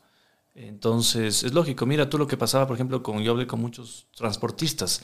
Antes de estas regulaciones del 2009 y el 2007, todas las empresas de transporte les daban lo que llamaban una recortada para que el chofer lleve en la parte de atrás. Porque ¿qué es lo que le pasaba? A las 3 o 4 de la mañana, en algunas vías ecuatorianas les ponían... eh, Miguelitos. Algunas cosas y eran los delincuentes. Que ve tú lo que está pasando en, serios- en en ciertos sectores de la costa. Les lanzan llantas para que el auto pare. Entonces, hay ese tipo de riesgos, pero las armas han sido eh, eh, sin duda importantes y además tú tienes un problema ya en números. Se ha calculado que en algún momento en el Ecuador pudieran haber existido unas 150 mil armas legales registradas. Pues no es mucho. No es mucho, ¿no? Por si acaso. No estamos hablando de los millones que tiene Estados Unidos o, o Brasil. Son 150 mil armas legales que alguna vez estuvieron registradas. Digo que alguna vez porque muchas ya no tienen permisos. Tuvo el abuelo y no pudo renovar el hijo o el nieto, entonces están en el limbo. Eh, pero se calcula que en poder de los delincuentes hay tres veces más. Es decir, tú estás hablando de que en el Más. país... Más. Yo creo que más. Unas 10 veces Pero más. hablando de forma conservadora, tú estás hablando de que el país hay por lo menos 450 mil armas en poder de delincuentes de forma ilegal. Entonces tú tienes ese problema. Eh, y, y la gran pregunta es, claro, el, de- el que tenía el arma del abuelo y no pudo renovar, ¿qué pasó? Mm. ¿Está en el limbo? O muchas veces, como pasó sobre todo en Manabí y luego el terremoto, se vieron obligados a vender por un tema de dinero a delincuentes. Puta, precio de gallina robada Las ahí. armas legales llegaron a manos que no debían. Mm. Y ver tú todo los- lo, que ha pasado en el país, ¿cómo puedes explicarte? Ahí está también mi molestia con ciertos sectores, no con toda la policía que es buena, pero en ciertos sectores de policía y militares, que les roban el rastrillo, donde están las armas en el cuartel. Misteriosamente desaparecen 150. Entonces tú dices, si no hay complicidad aquí, ¿qué hay? Y son las mismas armas que están usando luego para el asalto a los delincuentes. Como mínimo negligencia. Entonces, es bueno ordenar el tema, pero Sí. para esto hay que meterle seriedad, capacidad y experiencia. No basta solo con el decreto, que además, como te digo, me huele Sí. a que tuvo un tema comunicacional. Y hay algo justo de eso que dices, sí, eh, lo de Cherres, pero también lo de Hernán Luque que pidió asilo en Argentina es algo que también se ha tapado y no, no ha salido mucho porque es algo que se pudo confirmar Creo que que, era está el escándalo que iba a salir y eso motiva también la salida del canciller. Juan Carlos Holguín. Creo que era una aproximación a lo que podía venir, pero ya se estaba conociendo eso. Así es. Eh, Por lo menos es curioso ver cómo de cierta manera ahora el, el argumento que tú estás sacando, sobre todo por el tema de la tenencia de armas, como que se ha virado la tortilla de cierta manera. La última vez que hablamos hace cuatro años estaba el tema del matrimonio igualitario en pleno boom en el debate público. Y ahí yo me acuerdo que yo te decía que el argumento mayoritario de, de la comunidad LGBTQ, y ahora son más letras, eh, era no precisamente... Suben una letra o cambian. Ese es un problema que yo... Bueno, sigue, sigue tú. Sí, sí, solo va a acabar el punto. Es que no porque sea legal, la gente iba a correr a casarse. Solo querían tener ese Así derecho a la mano. Ahora es más o menos lo mismo. No porque el porte de armas se haga legal, es que la gente va a volver el viejo este. Aquí todo el mundo va a estar disparándose en las calles. Más o menos parecido. Es el mismo argumento aplica a las dos exacto. realidades. Y el número histórico de armas registradas te da cuenta de eso. Es decir, si el Ecuador, en el mejor de los casos, a pesar de que hay registros de que en un momento dado existieron 60 mil o 70 mil armas legales registradas, te da la idea de que no todo el mundo las va a sacar y que solo los que quieran las sacarán. Pero me pongo a pensar, por ejemplo, en un barrio pobre, en Guayaquil. De este momento, con los precios actuales, quizás no pueden tener acceso a un arma. No. Pero entre todo el barrio, si se organizan bien y son un barrio unido, pueden, por ejemplo, decir, usted, señor, que es eh, un buen hombre y que ha demostrado liderazgo acá, ¿por qué no entre todos compramos un arma? Ponemos algún tema, nos comunicamos, aunque sea por el WhatsApp, en alguna amenaza de delincuentes, y usted tiene el arma. Y ya sabemos que cuando pasa algo, usted da unos tres tiros al aire. Eh, y muchos no te dirán, pero hay armas en muchas casas. Y, y no, no se las ha usado de mala manera. Eso es bueno saber. Pero, por ejemplo, en la Sierra Centro, te hablo sobre todo de, de Ambato, de Tungurahua, las juntas de defensa del campesinado fueron instituciones que funcionaron muy bien, cuidando el ganado que no se robe por abigeato de eh, las zonas más rurales. Y funcionaron bien. Llegó el 2007, el 2009, les desarmaron completamente, les quitaron personería, cuando estas personas de alguna manera daban ese servicio de protección en las zonas más alejadas, porque si tú tienes a la policía, quizás la realidad de la González Suárez, lo que se ha vuelto peligrosa, no es la misma que la de una zona rural alejada. Quizás si tú llamas, la policía llega más rápido, no lo sé, Hay, hasta dudemos de eso. Pero cuando tú le llamas a una sola alejada, tú sabes que va a llegar en qué, 40, eh, 30 minutos, eh, no sabe si llegue siquiera. Entonces ahí tienes tú que actuar de forma rápida y por eso se ha pensado todo esto. Yo sé que es un debate, interesantísimo debate, Sí. eh, y, si- y seguirá dándose en los próximos días. Entiendo también la lógica de los grupos de izquierda, de derechos humanos, que van a demandar la inconstitucionalidad del decreto, tienen todo el derecho. Quizás el decreto hasta se puede caer en la corte, no sabemos. Pero eh, eh, eh, debatir es bueno, eso me gusta a mí, que no hayan temas tabús. Y yo lanzo esta ley porque cuando había una matanza en las cárceles, un nuevo asesinato, todos en la calle decían, oye, y solo los delincuentes armados y nosotros no. Entonces dije, no, no, esto ya hay que llevarle a la discusión pública y política y por eso presento el proyecto. A un costo importante porque me gané quizás enemigos no les gusta eso y también me gané partidarios. Pero para eso estás. eso no estás para caerle bien a la gente, sino Para hacer estoy. tu trabajo. Así es. Juicio político. El futuro del gobierno actual se decidirá en los siguientes 40 días, un poquito menos. Eh, ¿En qué parte estamos? Obviamente ahorita ya pasó el filtro de la Corte Constitucional, regresó al CAL, ustedes dieron el, visto bueno. ¿Qué va a pasar ahora? Bueno, inicia el juicio, es un juicio largo, eh, es un juicio que se tiene que llevar con mucha publicidad para que los ecuatorianos estén al tanto todo este momento. Pero primero hay que entender por qué el juicio. Eh, cuando tú tienes un gobierno que está con 8,5 o 9% de credibilidad, eh, 11% de popularidad, estás con una bomba de tiempo. ¿Qué significa todo eso? Que un gobierno tan impopular que perdió hasta una consulta que no podía perder. O sea, mira, mira tú lo que pregunta en la consulta y pierde. Todas perdidas, que eso O sea, es- hasta era- todos nos sorprendió. Decía, el gobierno o la extradición de narcos. Perdieron esa pregunta. Mira, tú la gente dice, la asamblea no me gusta, no quiero. Perdieron la pregunta para reducir el número de asambleístas. Ahora también hay que ver hasta qué punto por ahí el CNE no metió No, no, cuchara en el tema, no, ¿o tú crees que literalmente sí se perdió en las ocho preguntas? se perdió las ocho preguntas. Yo estaba viendo ya eso, por ejemplo, en, la- en- en Tungurahua, en donde ganaron tres. Pero ya se veía un rechazo que iba más allá de la tesis. Era un voto contra gobierno. Y por eso siempre dijimos, ese puede ser un error. No lo hagan. Y no. Pensaron que era un salvavidas político y se terminaron de, de enterrar. Porque normalmente lo que pasa, le pasó incluso al expresidente León Febres Cordero, él perdió una consulta y tenía solo una pregunta. Mucho, muy fácil de entender, porque aquí tenías ocho, decías entiendo una, dos, tres, los demás no sé qué pase. Él tenía una muy sencilla. ¿Usted quiere permitir que los independientes eh, sean candidatos sin partidos políticos? Era su pregunta. Estaba pensado también como una especie de aire político. ¿Qué es lo que pasó? Perdió. Empezó con el 80% y perdió. Wow. Lo mismo sabíamos que le podía pasar a este gobierno, lo dijimos, lo hicieron y les pasó. Eh, pero volviendo al tema que me acabo de perder. Juicio político. Ah, juicio por eso me gustan los podcasts, pues tienen tangentes, dale nomás. Entonces, claro, tú tienes en este momento un gobierno muy debilitado, con un alto rechazo popular, sin margen de maniobra política, ha quemado todos los puentes políticos que podía tener. Y la gran pregunta que te haces como reflexión es, ¿podrá seguir así dos años más? ¿Podrá terminar su mandato? Yo ya me respondió esa pregunta que la tenía en dudas algunas veces que no va a terminar y que no puede terminar. Y que si termina le va a hacer un daño letal no solo al país, a cualquier eh, opción de centro derecha en el futuro. Mm. Porque el principal campañero, por decir así, de la izquierda ha sido el actual presidente. Eh, Existe ese riesgo, como por ejemplo pasó en Argentina con el gobierno de Macri, o sea, el efecto rebote, cuando el gobierno de derecha lastimosamente no es lo que la gente espera, la gente de izquierda, los estos populistas que tienen esta tendencia pueden volver con más fuerza. Y eso puede ser el problema en el Ecuador. Esa es una de mis principales preocupaciones a nivel electoral político. Tengo otras, por supuesto, más importantes sobre el destino del país estos años, pero mi preocupación es esa. Esta gestión ha sido tan nefasta que está enterrando cualquier posibilidad de una opción de centro derecha, derecha, centro incluso, en el 2025. Eh, porque si tú miras números y posibilidades de este rato, la segunda vuelta que tendría sería entre correísmo y alguna de las opciones del indigenismo, como le llamo yo, poniéndole ahí a Yacu o a Leonidas Issa, que tienen en este momento una pugna propia por el control de Pachacutic sobre todo, y que por eso no está muy claro quién puede ser. Pero no veo este rato posibilidades de, de algo más.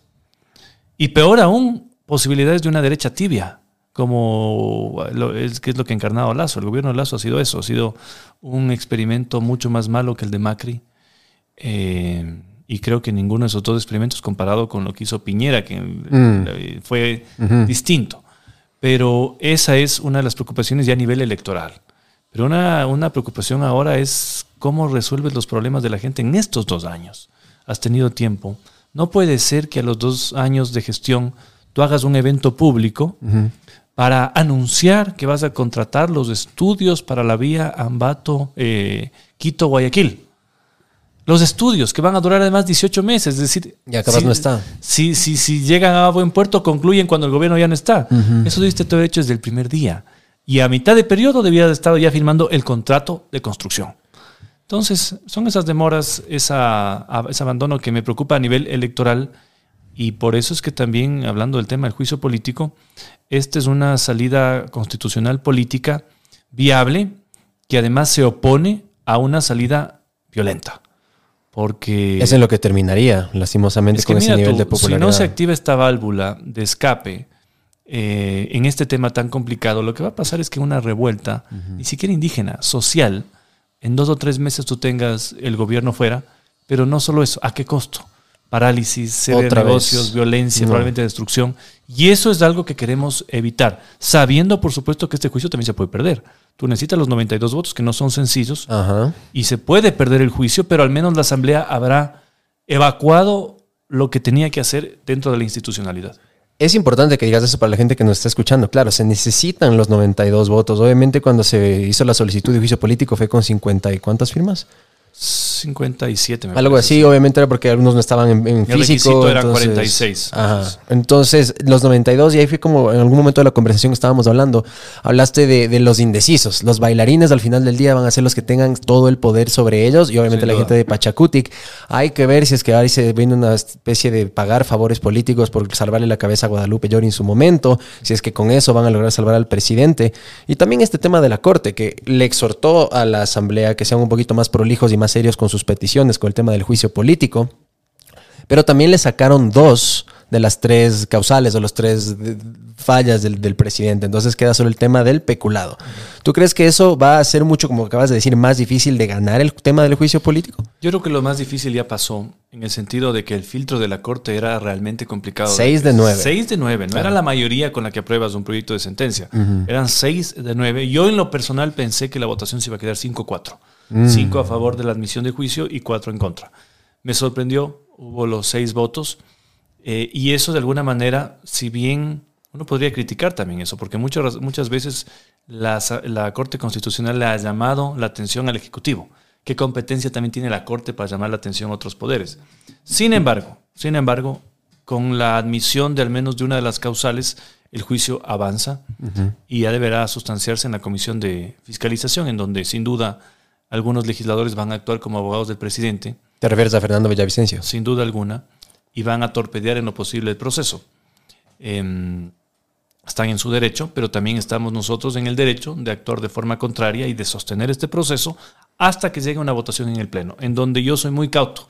No soy como los que te dicen aquí hay 100 votos o los que te dicen aquí habrán eh, 60 votos. No, no. Yo creo que hay que esperar el momento, pero sin duda está en la cancha, te diría yo, de las bancadas indecisas eh, y de las partidas, especialmente Pachacuti, Izquierda Democrática y los independientes.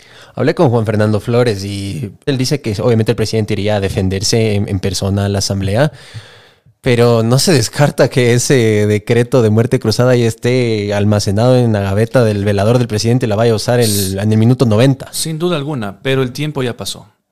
¿A qué me refiero?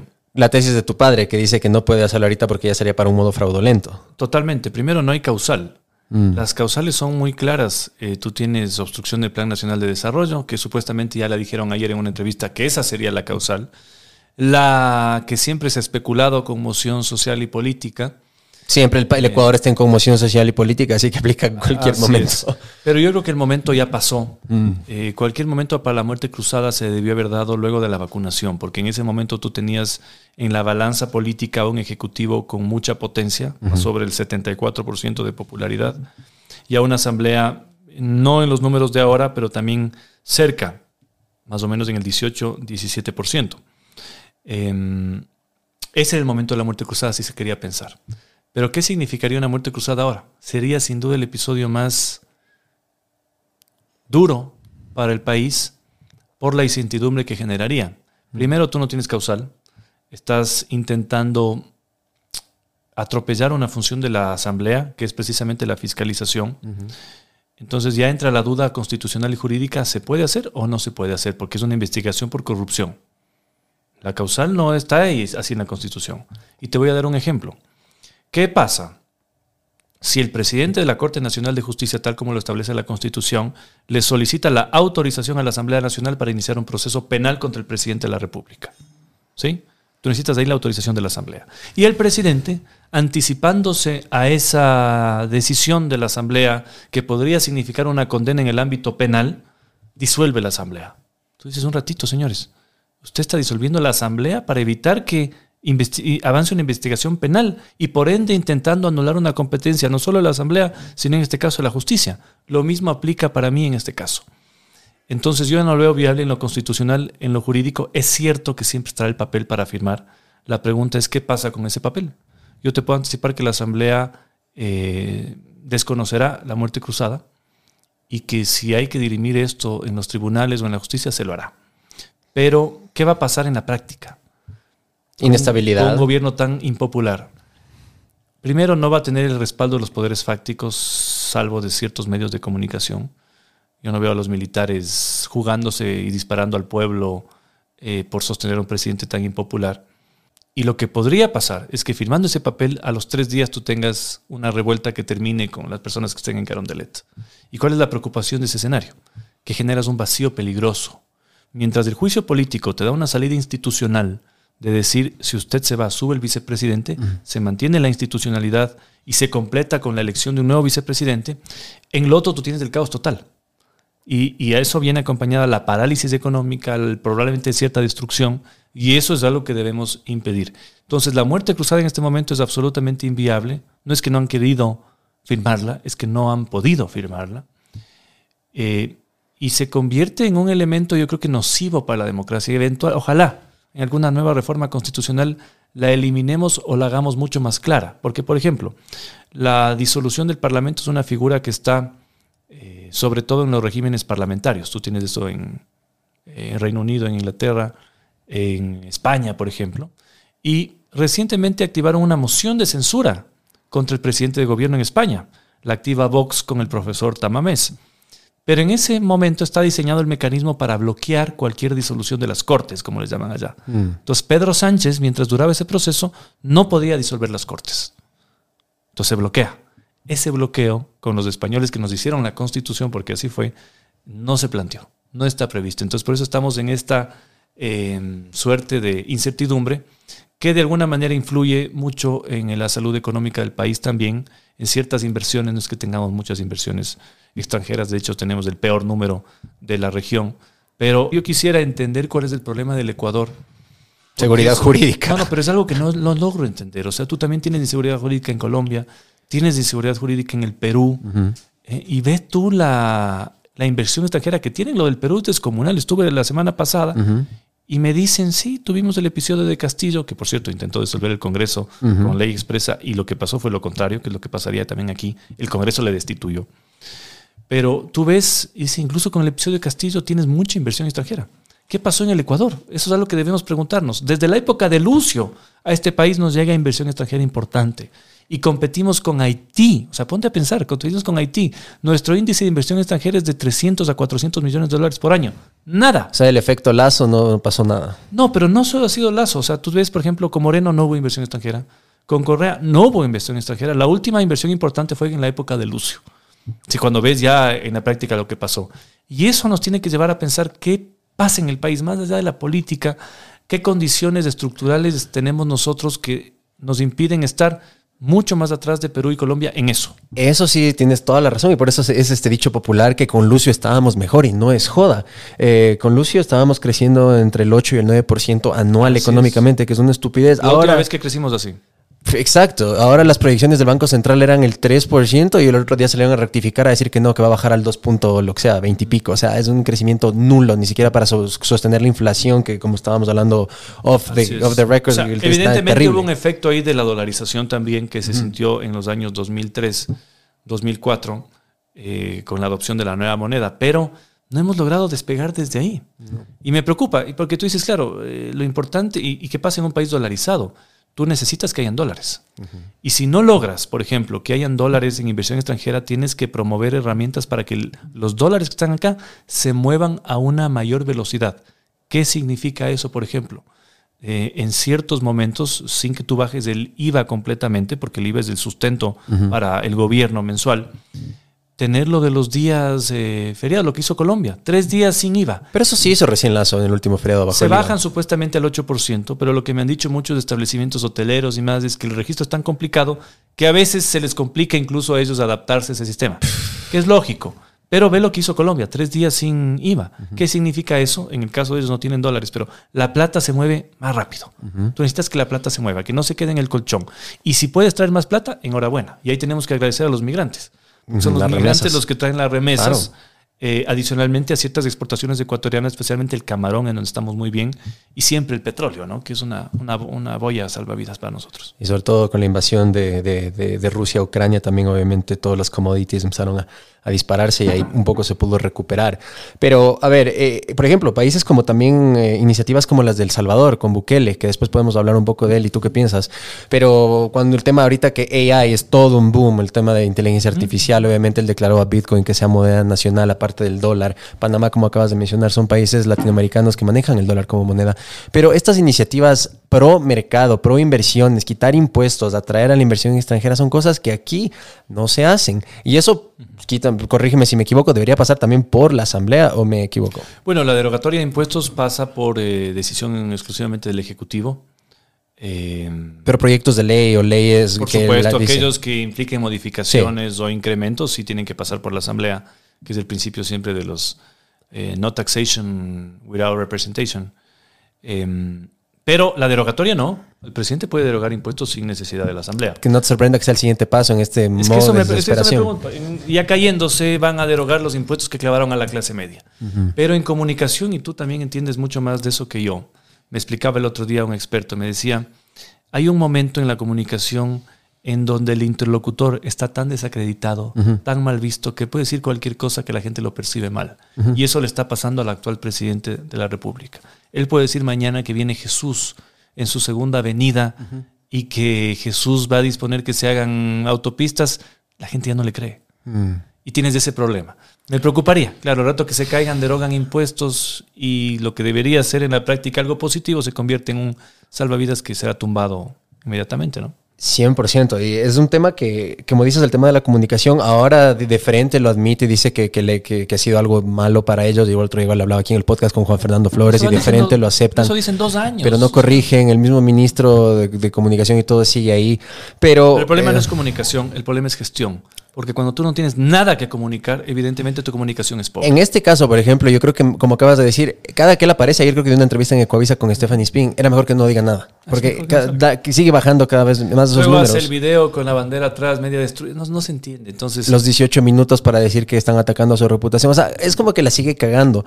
Pero ese tema sí es un tema que ya, yo creo que ya no, ya no es tan salvable. Como dices, es el tema de la comunicación, o sea, ya, ya no hay marcha atrás. Eh, En la segunda vuelta fue la última vez que vi que manejó la comunicación de una manera interesante, que hasta sacrificó de cierta manera sus principios un poco eh, personales, religiosos, personales, que, que- que estaba buscando consensos con, con la izquierda del país, pero en este punto ya le veo muy, muy, muy complicado. están caídos. Sí, sí, sí. Hay un tema que, que acabas de decir, eh, el, el tema de la, de la derecha, estabas hablando también un poco de Lima, de Vox, el, el viaje que tuviste.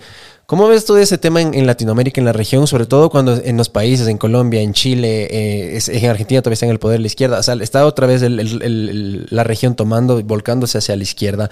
La única voz como que se ve es, es Milei en Argentina, como que puede volver a, a ganar, pero también Lula volvió en Brasil. ¿Qué onda con el tema de la, de la derecha y sobre todo en el Ecuador?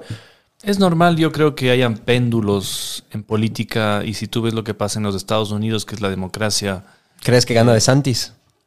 No, yo creo que Trump le va a ganar la nominación. y ¿Crees que le dejen lanzarse con el tema ahorita de los Stormy Daniels Sí, y el indictment? Que no tiene problemas. Me dijeron que no tiene problemas legales y solo, no solo eso, se ha vuelto más popular.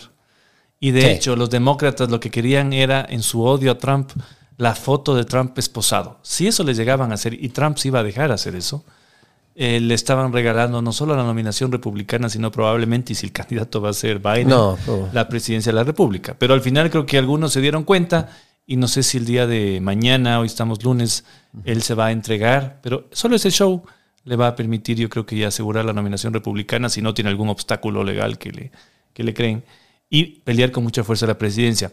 Pero a ver, yo, y si tú ves lo que pasa en Estados Unidos, tienes péndulos, o sea, van los demócratas, van los republicanos, van los, a veces hay sorpresas, se quedan un periodo más, solo duró un periodo y no. Eh, lo mismo pasa en la política latinoamericana, un poco más tropical, pero pasa lo mismo. El- la pregunta es, ¿qué tanto se queda la otra opción? Esa es la pregunta que yo siempre me hago. Entonces, eh, si la opción, por ejemplo, del Ecuador es tener un gobierno de izquierda, pero con la posibilidad de que haya una, un gobierno distinto luego de ese gobierno, yo te diría, es algo normal. Eso, eso suele pasar. Pero me preocupa que lo de este gobierno sea tan malo que entierre por algunas elecciones a una tendencia de centro derecha. Ojalá no.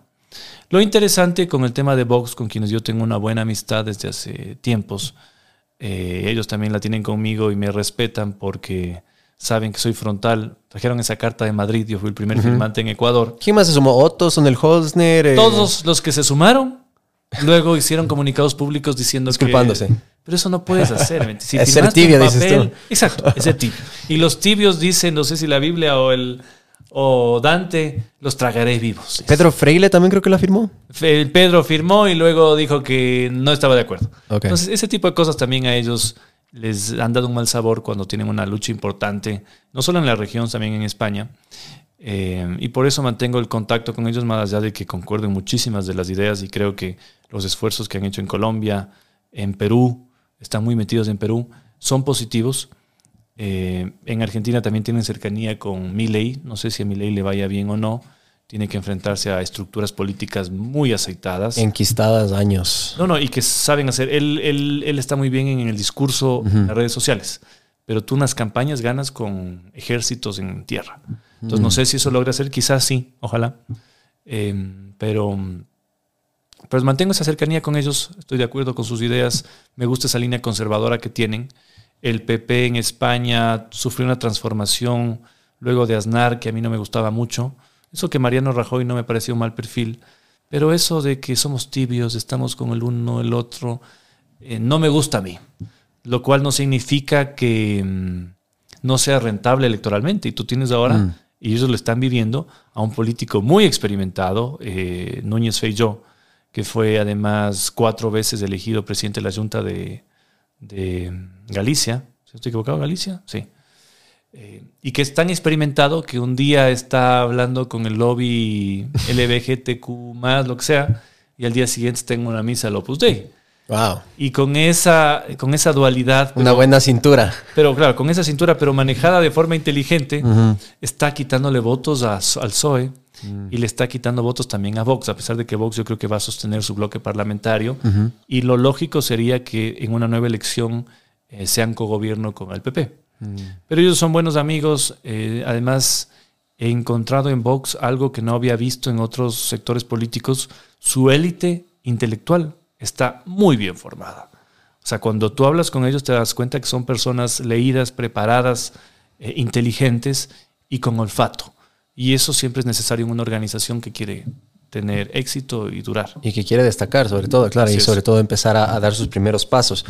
Y esto, a ver, aplicándolo al Ecuador, o sea, suena muy interesante el nivel macro que acabas de decir, toma un po- un poco iberoamericano, pero hablemos 2025, entonces, si tienes que, ahorita estamos con full años de anticipación, lanzar un candidato, puedes ponerte tú también ahí, si, si es que quieres. ¿A quién le ves como la esperanza No de la nueva derecha en el país? No sé. Quizás no te hablaría de derecha, te hablaría de... Centro derecha. Y eso que yo no soy el que tiene miedo de decir, yo te digo las cosas de frente, soy de derecha, soy conservador, pero buscaría una opción que aglutine a ese pastel electoral que no se identifica ni con el correísmo, que si bien ha tenido un gran éxito electoral, no, no es mayoritario y no es suficiente para ganar una presidencia. Es muy importante para llegar a una segunda, eso sí te digo. Sí. Pero lo que pasó con Lazo fue eso. Es decir, ellos tienen una- un voto duro muy fuerte, que cuando se parten las opciones ganan, por ejemplo, lo que les pasó en Quito, ganan en Guayaquil. Eso te iba a decir, pero hace poco, en febrero, las elecciones fue un termómetro de que están vigentes y tienen muy, es que muy- ellos muy hacen mucho voto. política, ellos hacen política, ellos saben hacer política y comunican muy bien y tienen un relato. Cuando yo vi en, en esta campaña que salió un video del expresidente Correa diciendo, creo que le vi en el Instagram, Cuando no tengas pasaportes, vota por la 5. Cuando no tengas educación, vota por la 5. Cuando ese tipo de mensajes son relatos políticos que ellos han sabido armar muy bien. Quizás no les basta para ganar una elección presidencial, pero cuando las circunstancias se dan, logran ganar, por ejemplo, lo que ganaron en estas últimas elecciones, que es muy importantísimo. Ahora, si tú ves el voto como tal, voto válido, el correísmo sacó el 18% en esta elección. El 12% lo sacó el PCC y el 8% lo saca Pachacutic. Es decir, no tienes tampoco distancias abismales entre otras opciones políticas eh, y eso te da la pauta para pensar en algo a futuro. Pero yo creo que tiene que ser una gran coalición con las ideas muy claras y con el carisma necesario para al menos intentar entrar a una segunda vuelta. No sé si ganar, pero entrar a una segunda vuelta creo que tiene que ser el objetivo de la tendencia. La inteligencia emocional es muy importante, sobre todo en política, diría yo también, pero acabas de decir la palabra carisma, pero a veces también es el peligro cuando es alguien muy carismático como Rafael Correa cuando empezó. O sea, es un hombre que le sobra el carisma, pero esas pendejadas cuando empiezas a tener poder después te trastorna y te convierte en tu peor enemigo. El carisma no puede, no está desapegado de la política. Mm. Si tú no tienes carisma, tienes lo que tienes ahora. Quizás gana un presidente con las justas, que tiene cero carisma. Cero, carisma. Y que cuando hablaba el ya, qué chucha, y que lo de la biela, y se le notaba falso. Cero mística para la política. Tienes eso. Entonces el resultado a veces puede ser peor. Mm. El, carisma es absolutamente necesario en política. Es una, la política es un arte en donde se reúne absolutamente todo, no solo la inteligencia, necesitas oratoria, necesitas imagen, necesitas carisma, es decir, es muy complicado. Y, claro, tú, tienes, tú tienes al menos por el lado de este momento, digamos, te hablo de políticos con eh, acción política, a políticos de izquierda que son carismáticos en, sus, en su ámbito y en su, en su sector. Te hablo, por ejemplo, de Correa. No creo que Andrés Arauz haya sido un personaje carismático. ¿Estaríamos mejor con Arauz ahorita? Ay, ¿Sí o no? No me arrepiento Estoy tirando la moneda al aire, tienes que decir algo antes que caiga. No me arrepiento yo de haber hecho lo que hice en el 21, es decir, apoyar esa opción. Para mí no hubiera habido otra opción. Ok. Pero ya si tú me preguntas si hubiéramos estado mejor si el dólar no se hubiera caído, que era uno de los temores que teníamos, creo que cualquier opción presidencial de esa elección estaríamos mejor que ahora. Con Yaku también.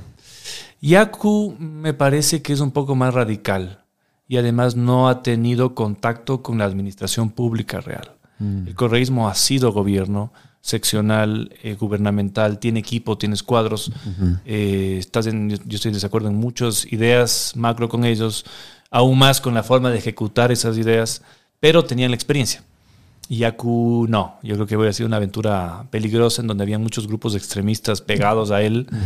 Eh, que lo hubiéramos estado probablemente en una misma situación que la de ahora. Dijiste la palabra comunicación, eh, ahorita que estabas hablando del carisma de un candidato a la presidencia, y también hay que ser y parecer, como en todo. Y si no me falla la memoria, el voto en Tunguragua, el voto de Ambato, sobre todo, es un voto muy anticorreísta. Es uno de los lugares donde más está marcado. Es como el Manabí, que es full revolución ciudadana, en Ambato es anticorrea. ¿O me equivoco? Depende, depende, depende qué se proponga. Pero a lo que iba con esto, escúchame ahora si el, punto al que iba a ser. Ahora con el ser y parecer, hay mucha gente que yo cuando les decía voy a hablar con el Esteban, ¿por qué mierda está aliado con Correa? Pregúntale eso, pero dile que por qué. Porque ahorita puede ser que no y saca las seis dos comunicados. Este es un buen espacio para responder eso. Entonces es como que ser y parecer, pero parecería que están conchabando con el correísmo para tumbar a Lazo. A ver, ¿qué puedes decir a la gente que piensa eso? No, a ver, eh, a ver, lo primero respecto a Tunguragua. Yo creo que si tú ves cómo se han dado las elecciones, hay un cierto respaldo no mayoritario, por supuesto, a una opción correísta, pero no es inexistente al punto de que hay una asambleísta en este momento, Rosa Mayorga, buena amiga mía, que es asambleísta por eh, la última elección por el correísmo y está ahí. ¿Tienen números para ganar una alcaldía o una prefectura? Jamás. O sea, eso no. Y cuando ganaron es porque tenían algún tipo de alianza con personajes locales. Ahora, respecto del correísmo y la asamblea, es una pregunta muy importante, que muchos no entienden cómo funciona la política y no entienden que cuando tú eres maduro en política, eh, le ves al otro no como un enemigo, sino como un adversario. Se puede convertir en un enemigo cuando actúa como enemigo, especialmente en temas personales íntimos. Pero en lo demás es un adversario. Y yo le veo al correísmo en la Asamblea como le veo a Pachacutic, como le veo a la izquierda democrática, e incluso como en algún momento le vi a la bancada de gobierno. Con Juan Fernando Flores tengo una excelente relación y siempre... Por más que putean en el. Twitter. Pero no nos puteamos, solo... Lo de los pagos de la corte. pagos, Lo que pasa es que a mí me escriben desesperados los empleados, me dicen, denos una mano porque usted sí pelea. No nos han pagado. Y en efecto no les habían Y en pagado. Contraloría tampoco, porque yo también pregunté Ah, por eso ahí. no sabía. Contraloría no estaba pagado Sé y que tampoco les corte. pagaron ya el, el domingo. Yo me parece que esto dije el viernes, si no estoy equivocado, o el sábado.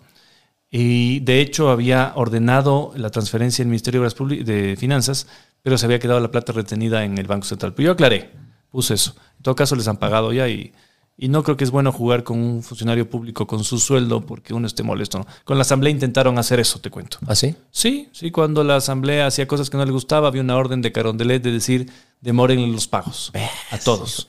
Y ahí tengo que reconocer, Juan Fernando Flores actuó eh, de forma muy decente y siempre fue el puente para decir no pueden jugar así con la gente. No por los asambleístas, por los conserjes, por los, las personas más humildes. Y así también se canalizaron muchos meses, porque el gobierno daba la orden de que no les paguen. Como, eh, porque le sacan a Yori y no les voy a pagar. Así era la cosa. Pero bueno, volviendo al tema de la asamblea. Entonces, yo te digo, yo le veo al correísmo como una opción política importantísima, sin duda. Estas elecciones lo demuestran. Pero como una opción política. Lo mismo como veo a Pachacuti o a otros grupos en la Asamblea Nacional, incluso los independientes. Ahora bien, ¿por qué en algunas cosas puedes estar de acuerdo o no con esa tendencia o con cualquier otra? Porque de alguna manera, primero, no estás cruzando tu línea roja política y porque en la política se requieren acuerdos. Tú no avanzas. Está bien ser un francotirador, está bien tener una idea, pero si tú quieres ya avanzar en temas, tienes que buscar el punto medio y los acuerdos. Y el correísmo sí tiene una virtud que no tengo problema en reconocer públicamente, que no tienen otros grupos políticos, o muy pocos. Cumple la palabra. Cuando el correísmo te dice, en esta ley voy a votar así, vota así. No cambia su forma de ser.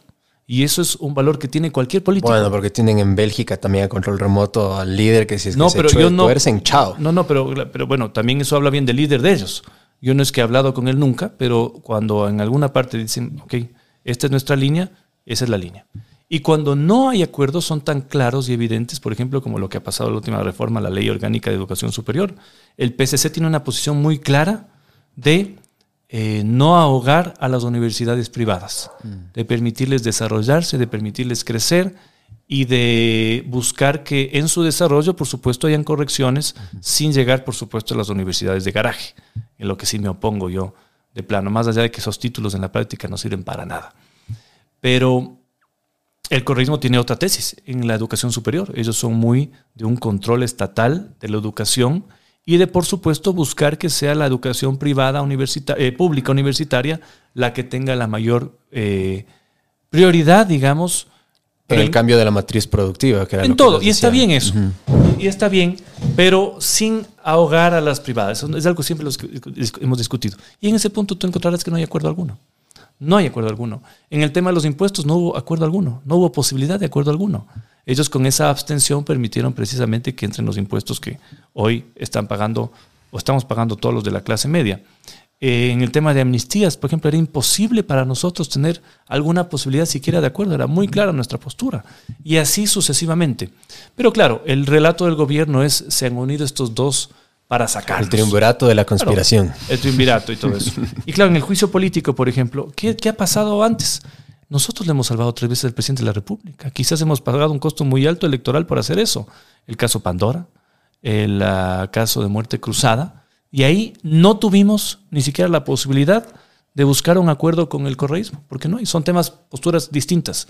Yo en mis votaciones de la Asamblea tengo un récord de todo lo que he hecho. Jamás he cruzado una línea roja mía en una votación. Es muy distinto, por supuesto, llegar a un punto medio, eh, quizás limando las, eh, las puntas, como tú harías en una mesa, ¿no es cierto? Y encuentras un punto medio quitando cosas. Pero jamás he traicionado y, la y el, el Partido Cristiano tampoco. Ahora, si tú me preguntas qué fortaleza han tenido ellos, y espero que la tengan, porque un político puede ser de izquierda, pero por eso no significa que no cumple la palabra, es la posibilidad de llegar a acuerdos y cumplirlos hasta el final. ¿Cuándo Y eso fue? es lo que el gobierno no tiene. Mm, Por eso para nosotros fue imposible construir un tipo de acuerdo con el gobierno. Incluso luego de mayo, yo ensayé en algo muy pequeño. Era ponernos de acuerdo para enviar unos delegados a alguna, alguna institución pública, que eso es lo que tiene que hacer la Asamblea por ley. Eh, llegamos a acuerdo en un nombre y el gobierno se viró al último minuto. Eso, luego de mayo ya. Entonces esa fue una prueba Ah, para mí, vez. ya como coordinador de bancada, de que yo no puedo llegar a ningún tipo de acuerdo. Porque tú no puedes, una vez te ven la cara. La segunda vez ya no es culpa. Ya es tu de- culpa. ya es claro, tu culpa, claro, por cojudo. Claro, ya como que Así meten que los cachos y ahí sí, sigues digo- ahí. Te digo, eso tengo que respaldar. Eso sí tengo que, que- y lo digo públicamente sin ningún... ¿Por qué con el correísmo se puede llegar a puntos medios? Porque cumplen la palabra. Punto. ¿Cuándo fue la última vez que hablaste con Jaime Nebot? Hoy en la mañana. ¿Y él en qué... en- Todos los días hablo casi. ¿Cómo le ves a él en este tema? A ver, él siempre está preocupado por la situación del país, tiene un olfato muy adiestrado ya, tantos años en política, eh, tiene una inteligencia superior también y además tiene una gran memoria de todo lo que ha pasado en la historia política del país y qué puede pasar en cada uno de los escenarios. Pero en este caso específico le veo preocupado, eh, precisamente por lo que estamos preocupados nosotros, ¿no? que una mala reacción popular eh, pueda tumbar abajo toda la institucionalidad y eso signifique un caos para el país. Pero a ver, un poquito para en este tema, o sea, pre, pre Lazo presidente estaba, porque lo que le falló en la elección anterior a Lazo fue justo el control electoral. En esta vez se corrigió y el Partido Social Cristiano y todo Fue su- su fundamental. Sin control electoral no pasaba segunda vuelta. Correcto. Y, y a la final gana la presidencia. Literal, él como que no, en Guayaquil creo que eh, cuenta la historia que él estaba cerciorándose personalmente que esté todas las mesas de... Hasta que se el vio el voto. acta, Ajá. le dijo, eres presidente. Sí Exacto. y le dijo, usted es presidente, señor Lazo. Entonces, eh, empiezan de una manera que parecía que era prometedora. Llega el tema de la elección del presidente de la Asamblea y el, pare- el país, desde ahí, en mi opinión personal, se fue al carajo. O sea, esa presidencia se fue al carajo. Pero no han intentado, no sé, tú que es que hablas a diario con Jaime Nebot, como que intentar porque ya que limen asperezas y como que, brother, pero todos jalemos para el mismo lado porque el Ecuador es, el que está... mira, es- es odios, lo más importante. odios realmente no existen, pero de odios no se vive en política. Tú necesitas hacer acuerdos o avanzar en temas.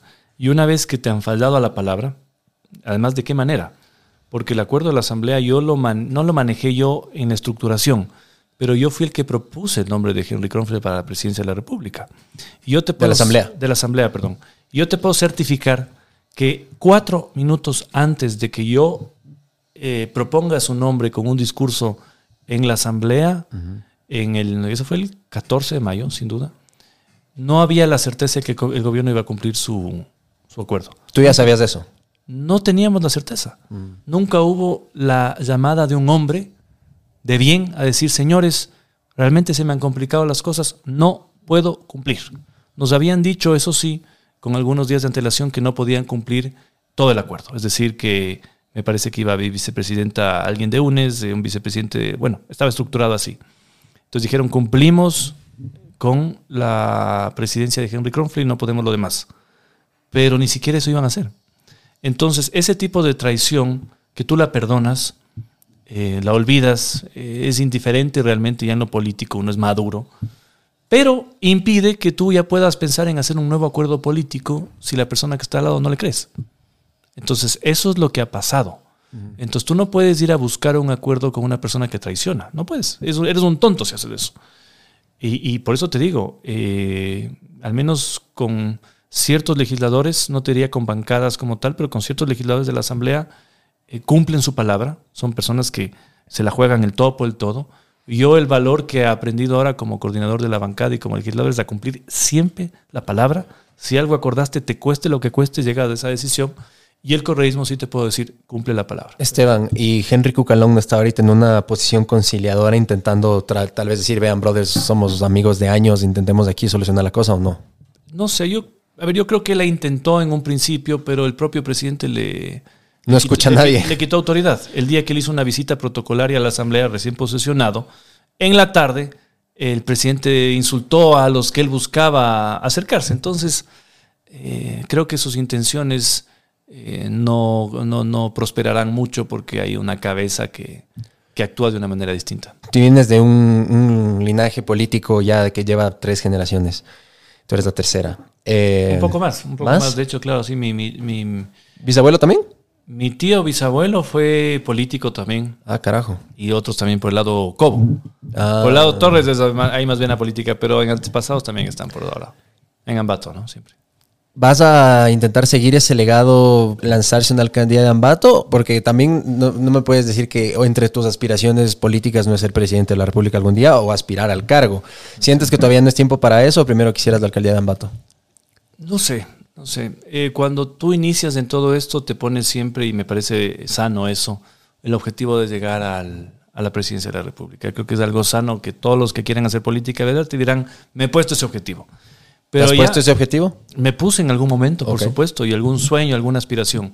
Pero cuando ya conoces el poder real, y yo lo he conocido toda mi vida porque mi padre tuvo poder, eh, porque mi abuelo en su momento, aunque yo no nacía, había tenido poder. Y ahora que yo de alguna manera estoy en la asamblea, comienzas a tenerle mucho celo al poder. Eh, y esa expectativa quizás vanidosa que puedes tener en un principio de quiero estar ahí, ponerme la banda, se diluye. O en mi caso al menos, por fortuna, se ha diluido un poco. Eh, yo lo veo esto como casi como un apostolado, te cuento. ¿Así? Eh, me pongo a veces a pensar, veo a mis amigos abogados que les va muy bien, están tranquilos. digo, eh, quizás esa vida también es interesante, pero yo siento un llamado que no logro apagar. O sea, si yo pudiera apagar, sería una persona mucho más tranquila, podría estar dedicada a, podría estar dedicado a incrementar mi patrimonio, a A la cátedra que también te gusta. la cátedra me gusta mucho y re- requiere mucho tiempo. Eh, pero no estoy en eso, estoy en otra cosa que no logro hasta el momento apagar. Entonces, en las expectativas políticas, como te digo, yo he hecho muy celoso y quizás eso, eh, hablando alguna vez con Jaime Nebot, compartimos mucho porque él también tuvo un papá político. Y algo que él menciona en una entrevista, yo también lo vi con mi papá. Y es el hecho de que cuando tú tienes poder, tienes muchos amigos, todos te llaman, todos te buscan, y cuando pierdes el poder, nadie te busca. Es decir, hay una... eh, y no solo eso, van a querer pegarte, te olvidan, te insultan. Entonces, ese es realmente el poder. Y si tú me dices, mi expectativa es llegar a, la, a ser presidente de la República, yo te digo, honestamente, no lo sé. No quisiera hacer un, no quisiera llegar a eso para eh, poner en riesgo a mi familia. No quisiera llegar a eso para ser un mediocre. No quisiera llegar a hacer eso para tomarme la foto un día y luego no poder hacer nada. Eh, no descarto si alguna vez se ponen esas eh, condiciones en mi vida, no lo sé. Pero por lo pronto estoy bien en la asamblea. Tengo la expectativa primero de una elección más en la asamblea y ya con eso cerrar mi vida O política. sea, terminar esta década básicamente en la Asamblea hasta el 2029. Vamos a ver, vamos a ver. Quizás decida o no ser candidato en la próxima elección, a pesar de que puedo. No lo sé. Eh, lo que sí te puedo decir es que siento un llamado este rato a política nacional. No me he puesto a pensar en ser candidato a alcalde o a prefecto de la provincia de Tungurahua, que son cargos muy interesantes donde realmente haces gestión pública, haces obra. Aquí en la Asamblea no. Tú estás debatiendo ideas y posiciones, pero no llegas a hacer una obra pública que puede ser muy gratificante para un político. Me sirve, yo les dice la calle. Me parece interesantísimo eso también, ¿no? Pero no sé, no sé. Yo soy cauto ahora, camino el día a día, eh, voy con firmeza, no hago tonteras tampoco para no comprometer cualquier posición futura. También no me habrás visto en escándalos de, de corrupción y ni me verás Los diezmos, dices tú. de diezmos, de tonteras, de venta de votos. eso no. Hospitales, mascarillas, No, o, o pensar vender el voto en un juicio político al presidente, sin duda. El hombre de maletín es real. Sin duda, claro. Sí. O sea, no se explica de otra manera la posición de ciertos legisladores, por supuesto. O sea, un cambio tan repentino. Yo por eso a veces prefiero por eso antes de cualquier votación ya salir con la posición que sé que eso va a impedir cualquier cambio de último minuto. Y soy de los que primero vota, porque hay los famosos que cuando abres la votación en la asamblea se quedan solos, se quedan sin votar y ven quién se acerca. Y ven quién se acerca. Ajá, entonces no, yo voto primero para que a mí nadie se me acerque. Menciona- se quedan así y a ver quién se acerca. A ver, Esteban, para empezar a entrar en la recta final, mencionaste, mencionaste a tu familia. Eh, también te viene un tuit que dijiste una vez eh, por este tema del juicio político. Ojalá no les toque a ustedes tanta Así es. infamia, tanta ataque personal. ¿Cómo manejas la crítica? Vi una palabra clave en ese tuit que te la voy a traer a colación: estoicismo. A mí me fascina personalmente el estoicismo. Siempre leo Marco Aurelio o Séneca, quien sea. ¿Cómo manejas la crítica? ¿Cómo manejas el estrés? Vi que hasta has tenido también unas parálisis lumbares dos ah, pero veces. era cuando era estrés. estudiante de maestría. Ahí sí, ahí sí hay estrés. Pero es estrés. Es, es estrés, claro. ¿Cómo es manejas el estrés y cómo manejas la crítica? A ver, eh, cuando estás iniciando te afecta un poco. Eh, pero yo ya estoy tan curtido. O sea, yo he sido objeto de ataque en todos los temas en los que me he metido polémicos, que realmente a mí las críticas eh, no te diría que no me afectan, eh, me molestan en algunos casos, pero soy capaz de, sin olvidar quien hace la crítica, eh, de no permitir que me afecten a mí. Pero eso siempre tiene un efecto colateral. Y es que sí le afecta a tu familia. Y ese es el costo de estar en esto. Y esto es por eso te digo, si yo pudiera eh, cambiar de rumbo, quizás cambiaría, mucha más tranquilidad, pero no puedo. O sea, es, es una vocación y tú dices, en este tema tengo que estar, a veces cometo imprudencias en meterme en temas que no debo meterme. Por ejemplo, el- todo el tema de la, de la mafia es, es preocupante para un político, porque dice en qué momento quieren eh, tener una cabeza pública para que la gente se asuste más. Entonces te expones a muchas cosas. Pero eso te, te obliga a encontrar maneras de procesar primero la presión, la tensión, eh, de no exponer en absoluto a tu familia. Tú no verás fotos mías en mis redes sociales más que con mi papá, que es político también, quizás con mi hermano también, que es un abogado conocido, pero con nadie más. Eh, y de ver cómo uno maneja, ¿no? Pero eso te ayuda a hacer deporte. El deporte es espectacular. Eso utilizas como válvula de escape en tu vida personal. Bueno, primero me alimento bien. ¿qué comes? yo trato Hay de- unas que haces. Yo trato de, bueno, eh, intento no comer tanto, Ok. Pero cuando como, intento comer carne roja. Yo como... Como Jordan Peterson, carnivore. Tampoco así, al nivel de carne, sal y agua, tampoco, no he podido. Pero sí intento que mi dieta esté basada en, eh, sobre todo en carne roja. Eh, hago deporte. Juegas tenis, eres tenista. Sí, aunque el problema del tenis es que como es un deporte tan complicado de coordinar con quién jugar, Sí. se me complica. Entonces me toca hacer otro tipo de deporte más solitario, como nadar, ir al gimnasio, hacer una serie de cosas. Eso... ¿Meditas? Eh, ¿O tienes periodos de no medito reflexión? como tal, pero fumo puros. Ah, bueno. Entonces para mí... es un ritual. Para claro. mí fumar un puro es como ir al psicólogo. Porque te obligas a sentarte, a reflexionar. Con un buen brandy, no solo el puro. El puro eh, a veces con vino, con alguna cosa. Un jerez, Pero eso ¿no? me ayuda también. Eso me ayuda. Eh, y lo otro es ah, la tranquilidad de saber que estás haciendo las cosas bien. Sin que eso signifique, como te digo, que no hay un costo. Hay un costo fuerte y eso es feo. Pero no por eso tú puedes renunciar a una vocación. Me pongo en el lugar de un militar. O sea, ¿qué pasa si el militar se siente militar y le mandan a la guerra? Eh, ¿No va o va? Y eso es eh, un poco lo que yo siento, ¿no? ¿Cómo duermes? ¿Cuántas horas duermes en la noche por lo general? Unas siete. siete. Ah, entonces duermes bien. Súper bien, siempre he dormido bien. ¿Es de dormir temprano? Eh, a ver, a veces me caigo a las, cuando estoy cansado, diez y media, pero yo creo que a las once ya estoy durmiendo. ¿Y a qué hora te despiertas? A las seis. Siempre. A las seis. Pase lo que pase. Siempre, pase lo que pase, sí. A veces, pucha, digamos, ¿cuándo puede ser? No, no, es que a las seis ya se me va el sueño, soy viejo. Ya- Uno cuando es joven puede dormir bastante, ya a esta edad no ¿Qué puedo. es lo primero que haces cuando te despiertas? Lamentablemente abrir el celular.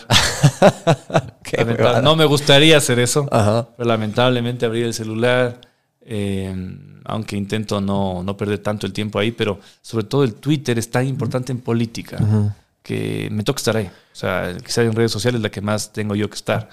Y ahora Twitter, que antes era muy marginal en Ecuador, se está convirtiendo cada vez más en un elemento, no te diría de diversión, pero de generación de conversaciones importantísimas. O sea, Sí. Todo está en Twitter ahora. Antes no era tanto.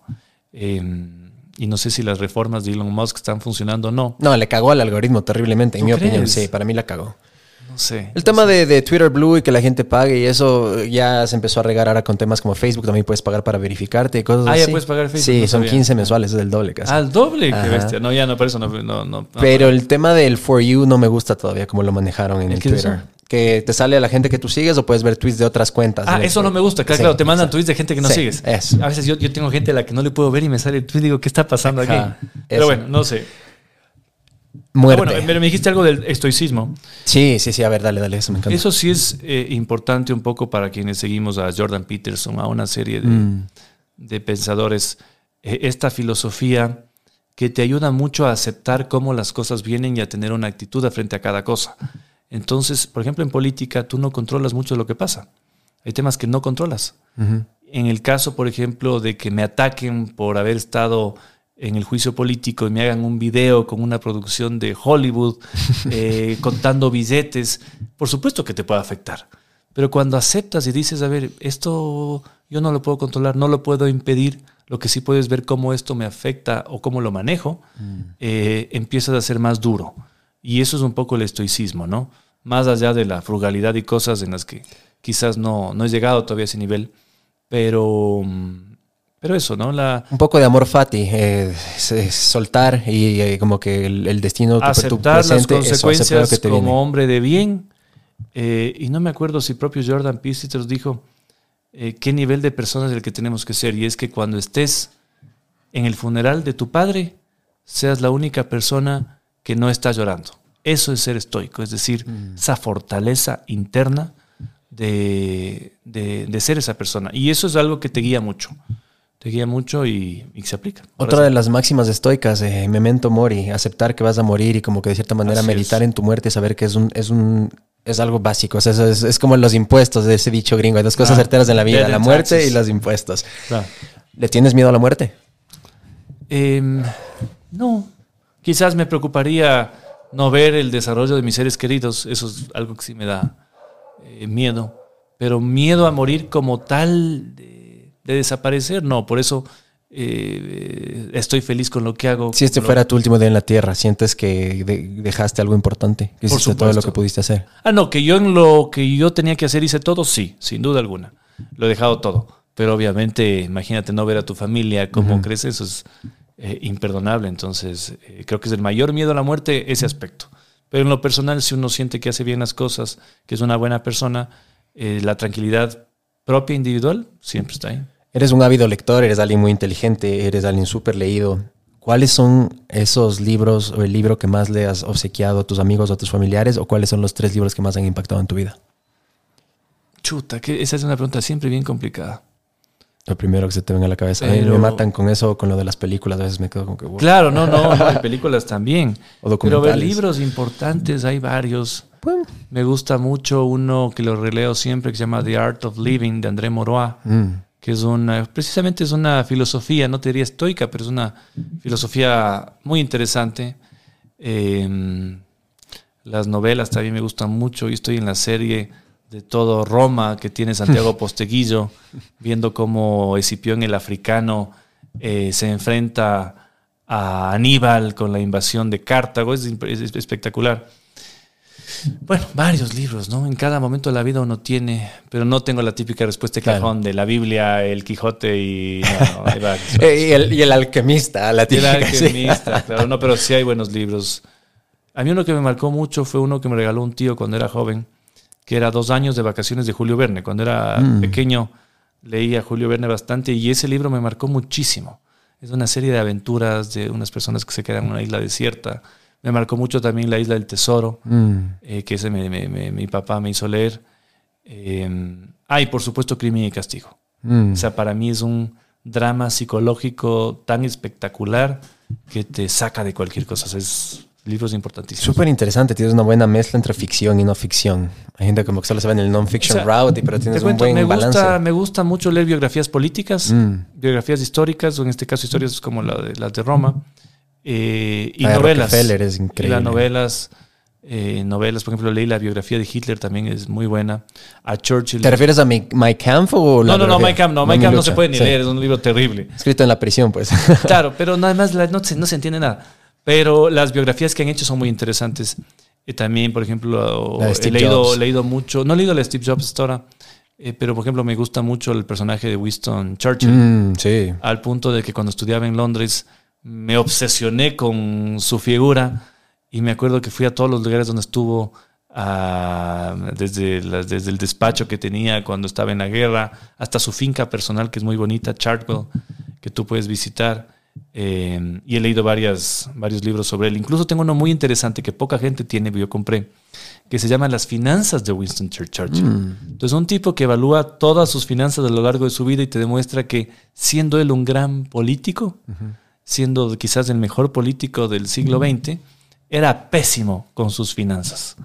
Eh, quebraba siempre y sus hábitos de consumo, porque tú ves ahí las, las, eh, las facturas, el nivel de champán que consumía este Ah, no. señor y el nivel de gasto en cigarros que tenía es algo descomunal. De hecho, con el champán ahorita salió en Bloomberg, creo que el día de ayer, que es una especie de commodity que ahorita le acaba de ir out per- performed, como que tuvo mejor rendimiento que el S&P 500 y que Ah, la sabía. misma bolsa de valores de gente que ahorita está comprando bastante. Igual los Rolex o los relojes de colisión. Es que imagínate, por ejemplo, la gente que sabe invertir en arte o en autos clásicos, Eh, conozco un comerciante muy famoso de autos en Quito que sabe exactamente qué modelo de auto de lujo va a subir en un año y cómprese. Es este man Eso que tiene esta hacienda en Puembo, que tiene un hangar como Jay Leno, pero como con 40 carros clásicos. ¿es Ah, no sé, no, no, no, no sé. Es una- uno que vende un patio de carros conocido. Ok. Pero tú puedes, claro, ganar en eso, en Rolex, en autos, en arte, eh, a veces mucho más de lo que ganas en el banco, ¿no?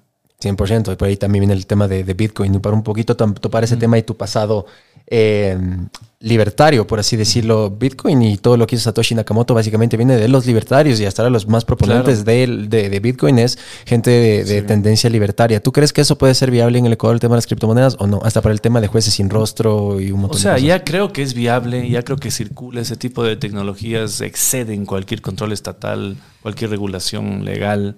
A veces se especula que los votos se compran ya no con plata, sino con una USB con bitcoins. No lo sé. En todo caso, sí es súper interesante. Yo me acuerdo de esta discusión porque yo, mis inicios en la San Francisco, tuve un profesor muy inteligente que me Juan Fernando Carp. Juan Fernando, que en su momento me guió a mí y a una serie de, de compañeros y buenos amigos a abrirnos la mente en el tema de la economía de la escuela Von austríaca. Mises. No solo eso, yo estuve incluso en el- la Universidad de Mises, en, eh, o sea, en una semana que se llama así, en el Instituto Mises y una serie de otros cursos. Y este tema ya estaba, me acuerdo, en el debate. Claro, 2008. Y alguna vez me puede estar fallando la memoria, pero no me acuerdo si en un restaurante que estaba frente a la San Francisco, el Juan Fernando vino con esta novedad. y claro, todos le vimos de... En el barbacoa, echando biela con escuchando Ese Carmelinas. puede ser o en el avión el cactus, el cactus no es. Uno decía, está loco, ¿no? O sea, eso ya es del extremo, me gusta la teoría, lo que tú quieras, estoy aprendiendo, pero eso ya no. Pero quizás si en ese momento hubiera comprado 500 dólares de bitcoins, estaría hoy eh, en otra situación financiera y económica. Pero es un debate interesante, muy volátil también, pero creo que escapa mucho el control estatal. Mel, tú lo que pasó con Bankman Fridays. Sam Bankman Fried, ajá. Fried, eh, todo ese escándalo. eh, es un mundo interesante, pero peligroso también. Si uno quiere invertir toda su plata ahí, creo que tiene que saber hacerlo, porque los aventureros, y conozco muchos, no les ha ido bien. Eh, bueno, pues tenemos horas de largo para hablar de eso en alguna otra ocasión. Gracias por tu tiempo. Lo último que te quiero preguntar si es que ahorita ese chico, tú ahorita, no, este hombre, mejor dicho, asambleísta en este periodo, que tal vez vas a ser el interponente del juicio político, el primero en 90 años de historia, de eso se verá. Veamos si vas a ser tú. Veamos. Pero, ¿qué le dirías hoy en día al Esteban Torres que estaba entrando a leyes o que tenía 17 años, estaba por entrar a la universidad? Bueno, que las cosas han salido bien, que, mm, que el futuro se abre como uno no se espera jamás, que a veces hay días buenos, hay días malos, pero que la esencia de la persona siempre fue la correcta. Me refiero a, a hacer las cosas sin miedo eh, y con los altos valores que uno aprende en la familia, ¿no? Pero le diría que esté orgulloso y tranquilo que el futuro es prometedor. Buenísimo. Muchas gracias, mi hermano, por tu Gracias. tiempo. Dile a la gente dónde te pueden encontrar y cómo te pueden seguir. Bueno, en todas las redes sociales soy arroba. Si quieren ver el perfil más político y peleón en el Twitter y si quieren ver un perfil más agradable en el Instagram y si quieren ver un perfil que no hace nada en TikTok. Si Pero te quieren ver bailar, dices tú en TikTok. No, baila- bueno, bailé una vez. Y no es que no es mi esencia, es divertido también eso, pero era por un tema de campaña y, y no soy tampoco yo muy de hacer esas cosas. Puta, esa es la otra que te iba a putear y se me iba a ir. Cuando llega la Navidad y les voy a hacer el trencito en la asamblea, no te metas en ese tren, loco. Claro, por ejemplo, ese tipo de cosas. carajearles. güey. Pero, pero, pero mira qué fue, y en ese momento estaba Jory de presidenta. Era un homenaje que no le costó a la asamblea porque fue financiado eh, con plata privada de los asambleístas. Un homenaje a los servidores públicos eh, de la asamblea. Entonces se hizo eso, a uno le sacan a bailar, tampoco puede ser aguafiestas de decir yo aquí no bailo porque yo solo soy de Como el tango. Mashi, vos no le niegas un baile a nadie, A dices tú. nadie se le niega un baile. Y uno siempre tiene que tener la alegría. En los, me- en los peores momentos hay que tener alegría. Y yo no toco la guitarra también como tú, pero también toco la guitarra. Eso. En la campaña toqué la guitarra. Eso. Eh, y hay que ser así, pues hay que ser sin poses, sin sobrarse, tranquilo, como no es y siguiendo sobre todo fiel a tus principios. Eso es lo que siempre más así recalco es, de ti. Así Gracias, es, mi hermano. Gracias. Nos vemos la próxima. Chao, un abrazo. Muy bien. De bestia. Y es el abogado del diablo, viste tú. Él quiere conocerte más. Quiere saber qué hace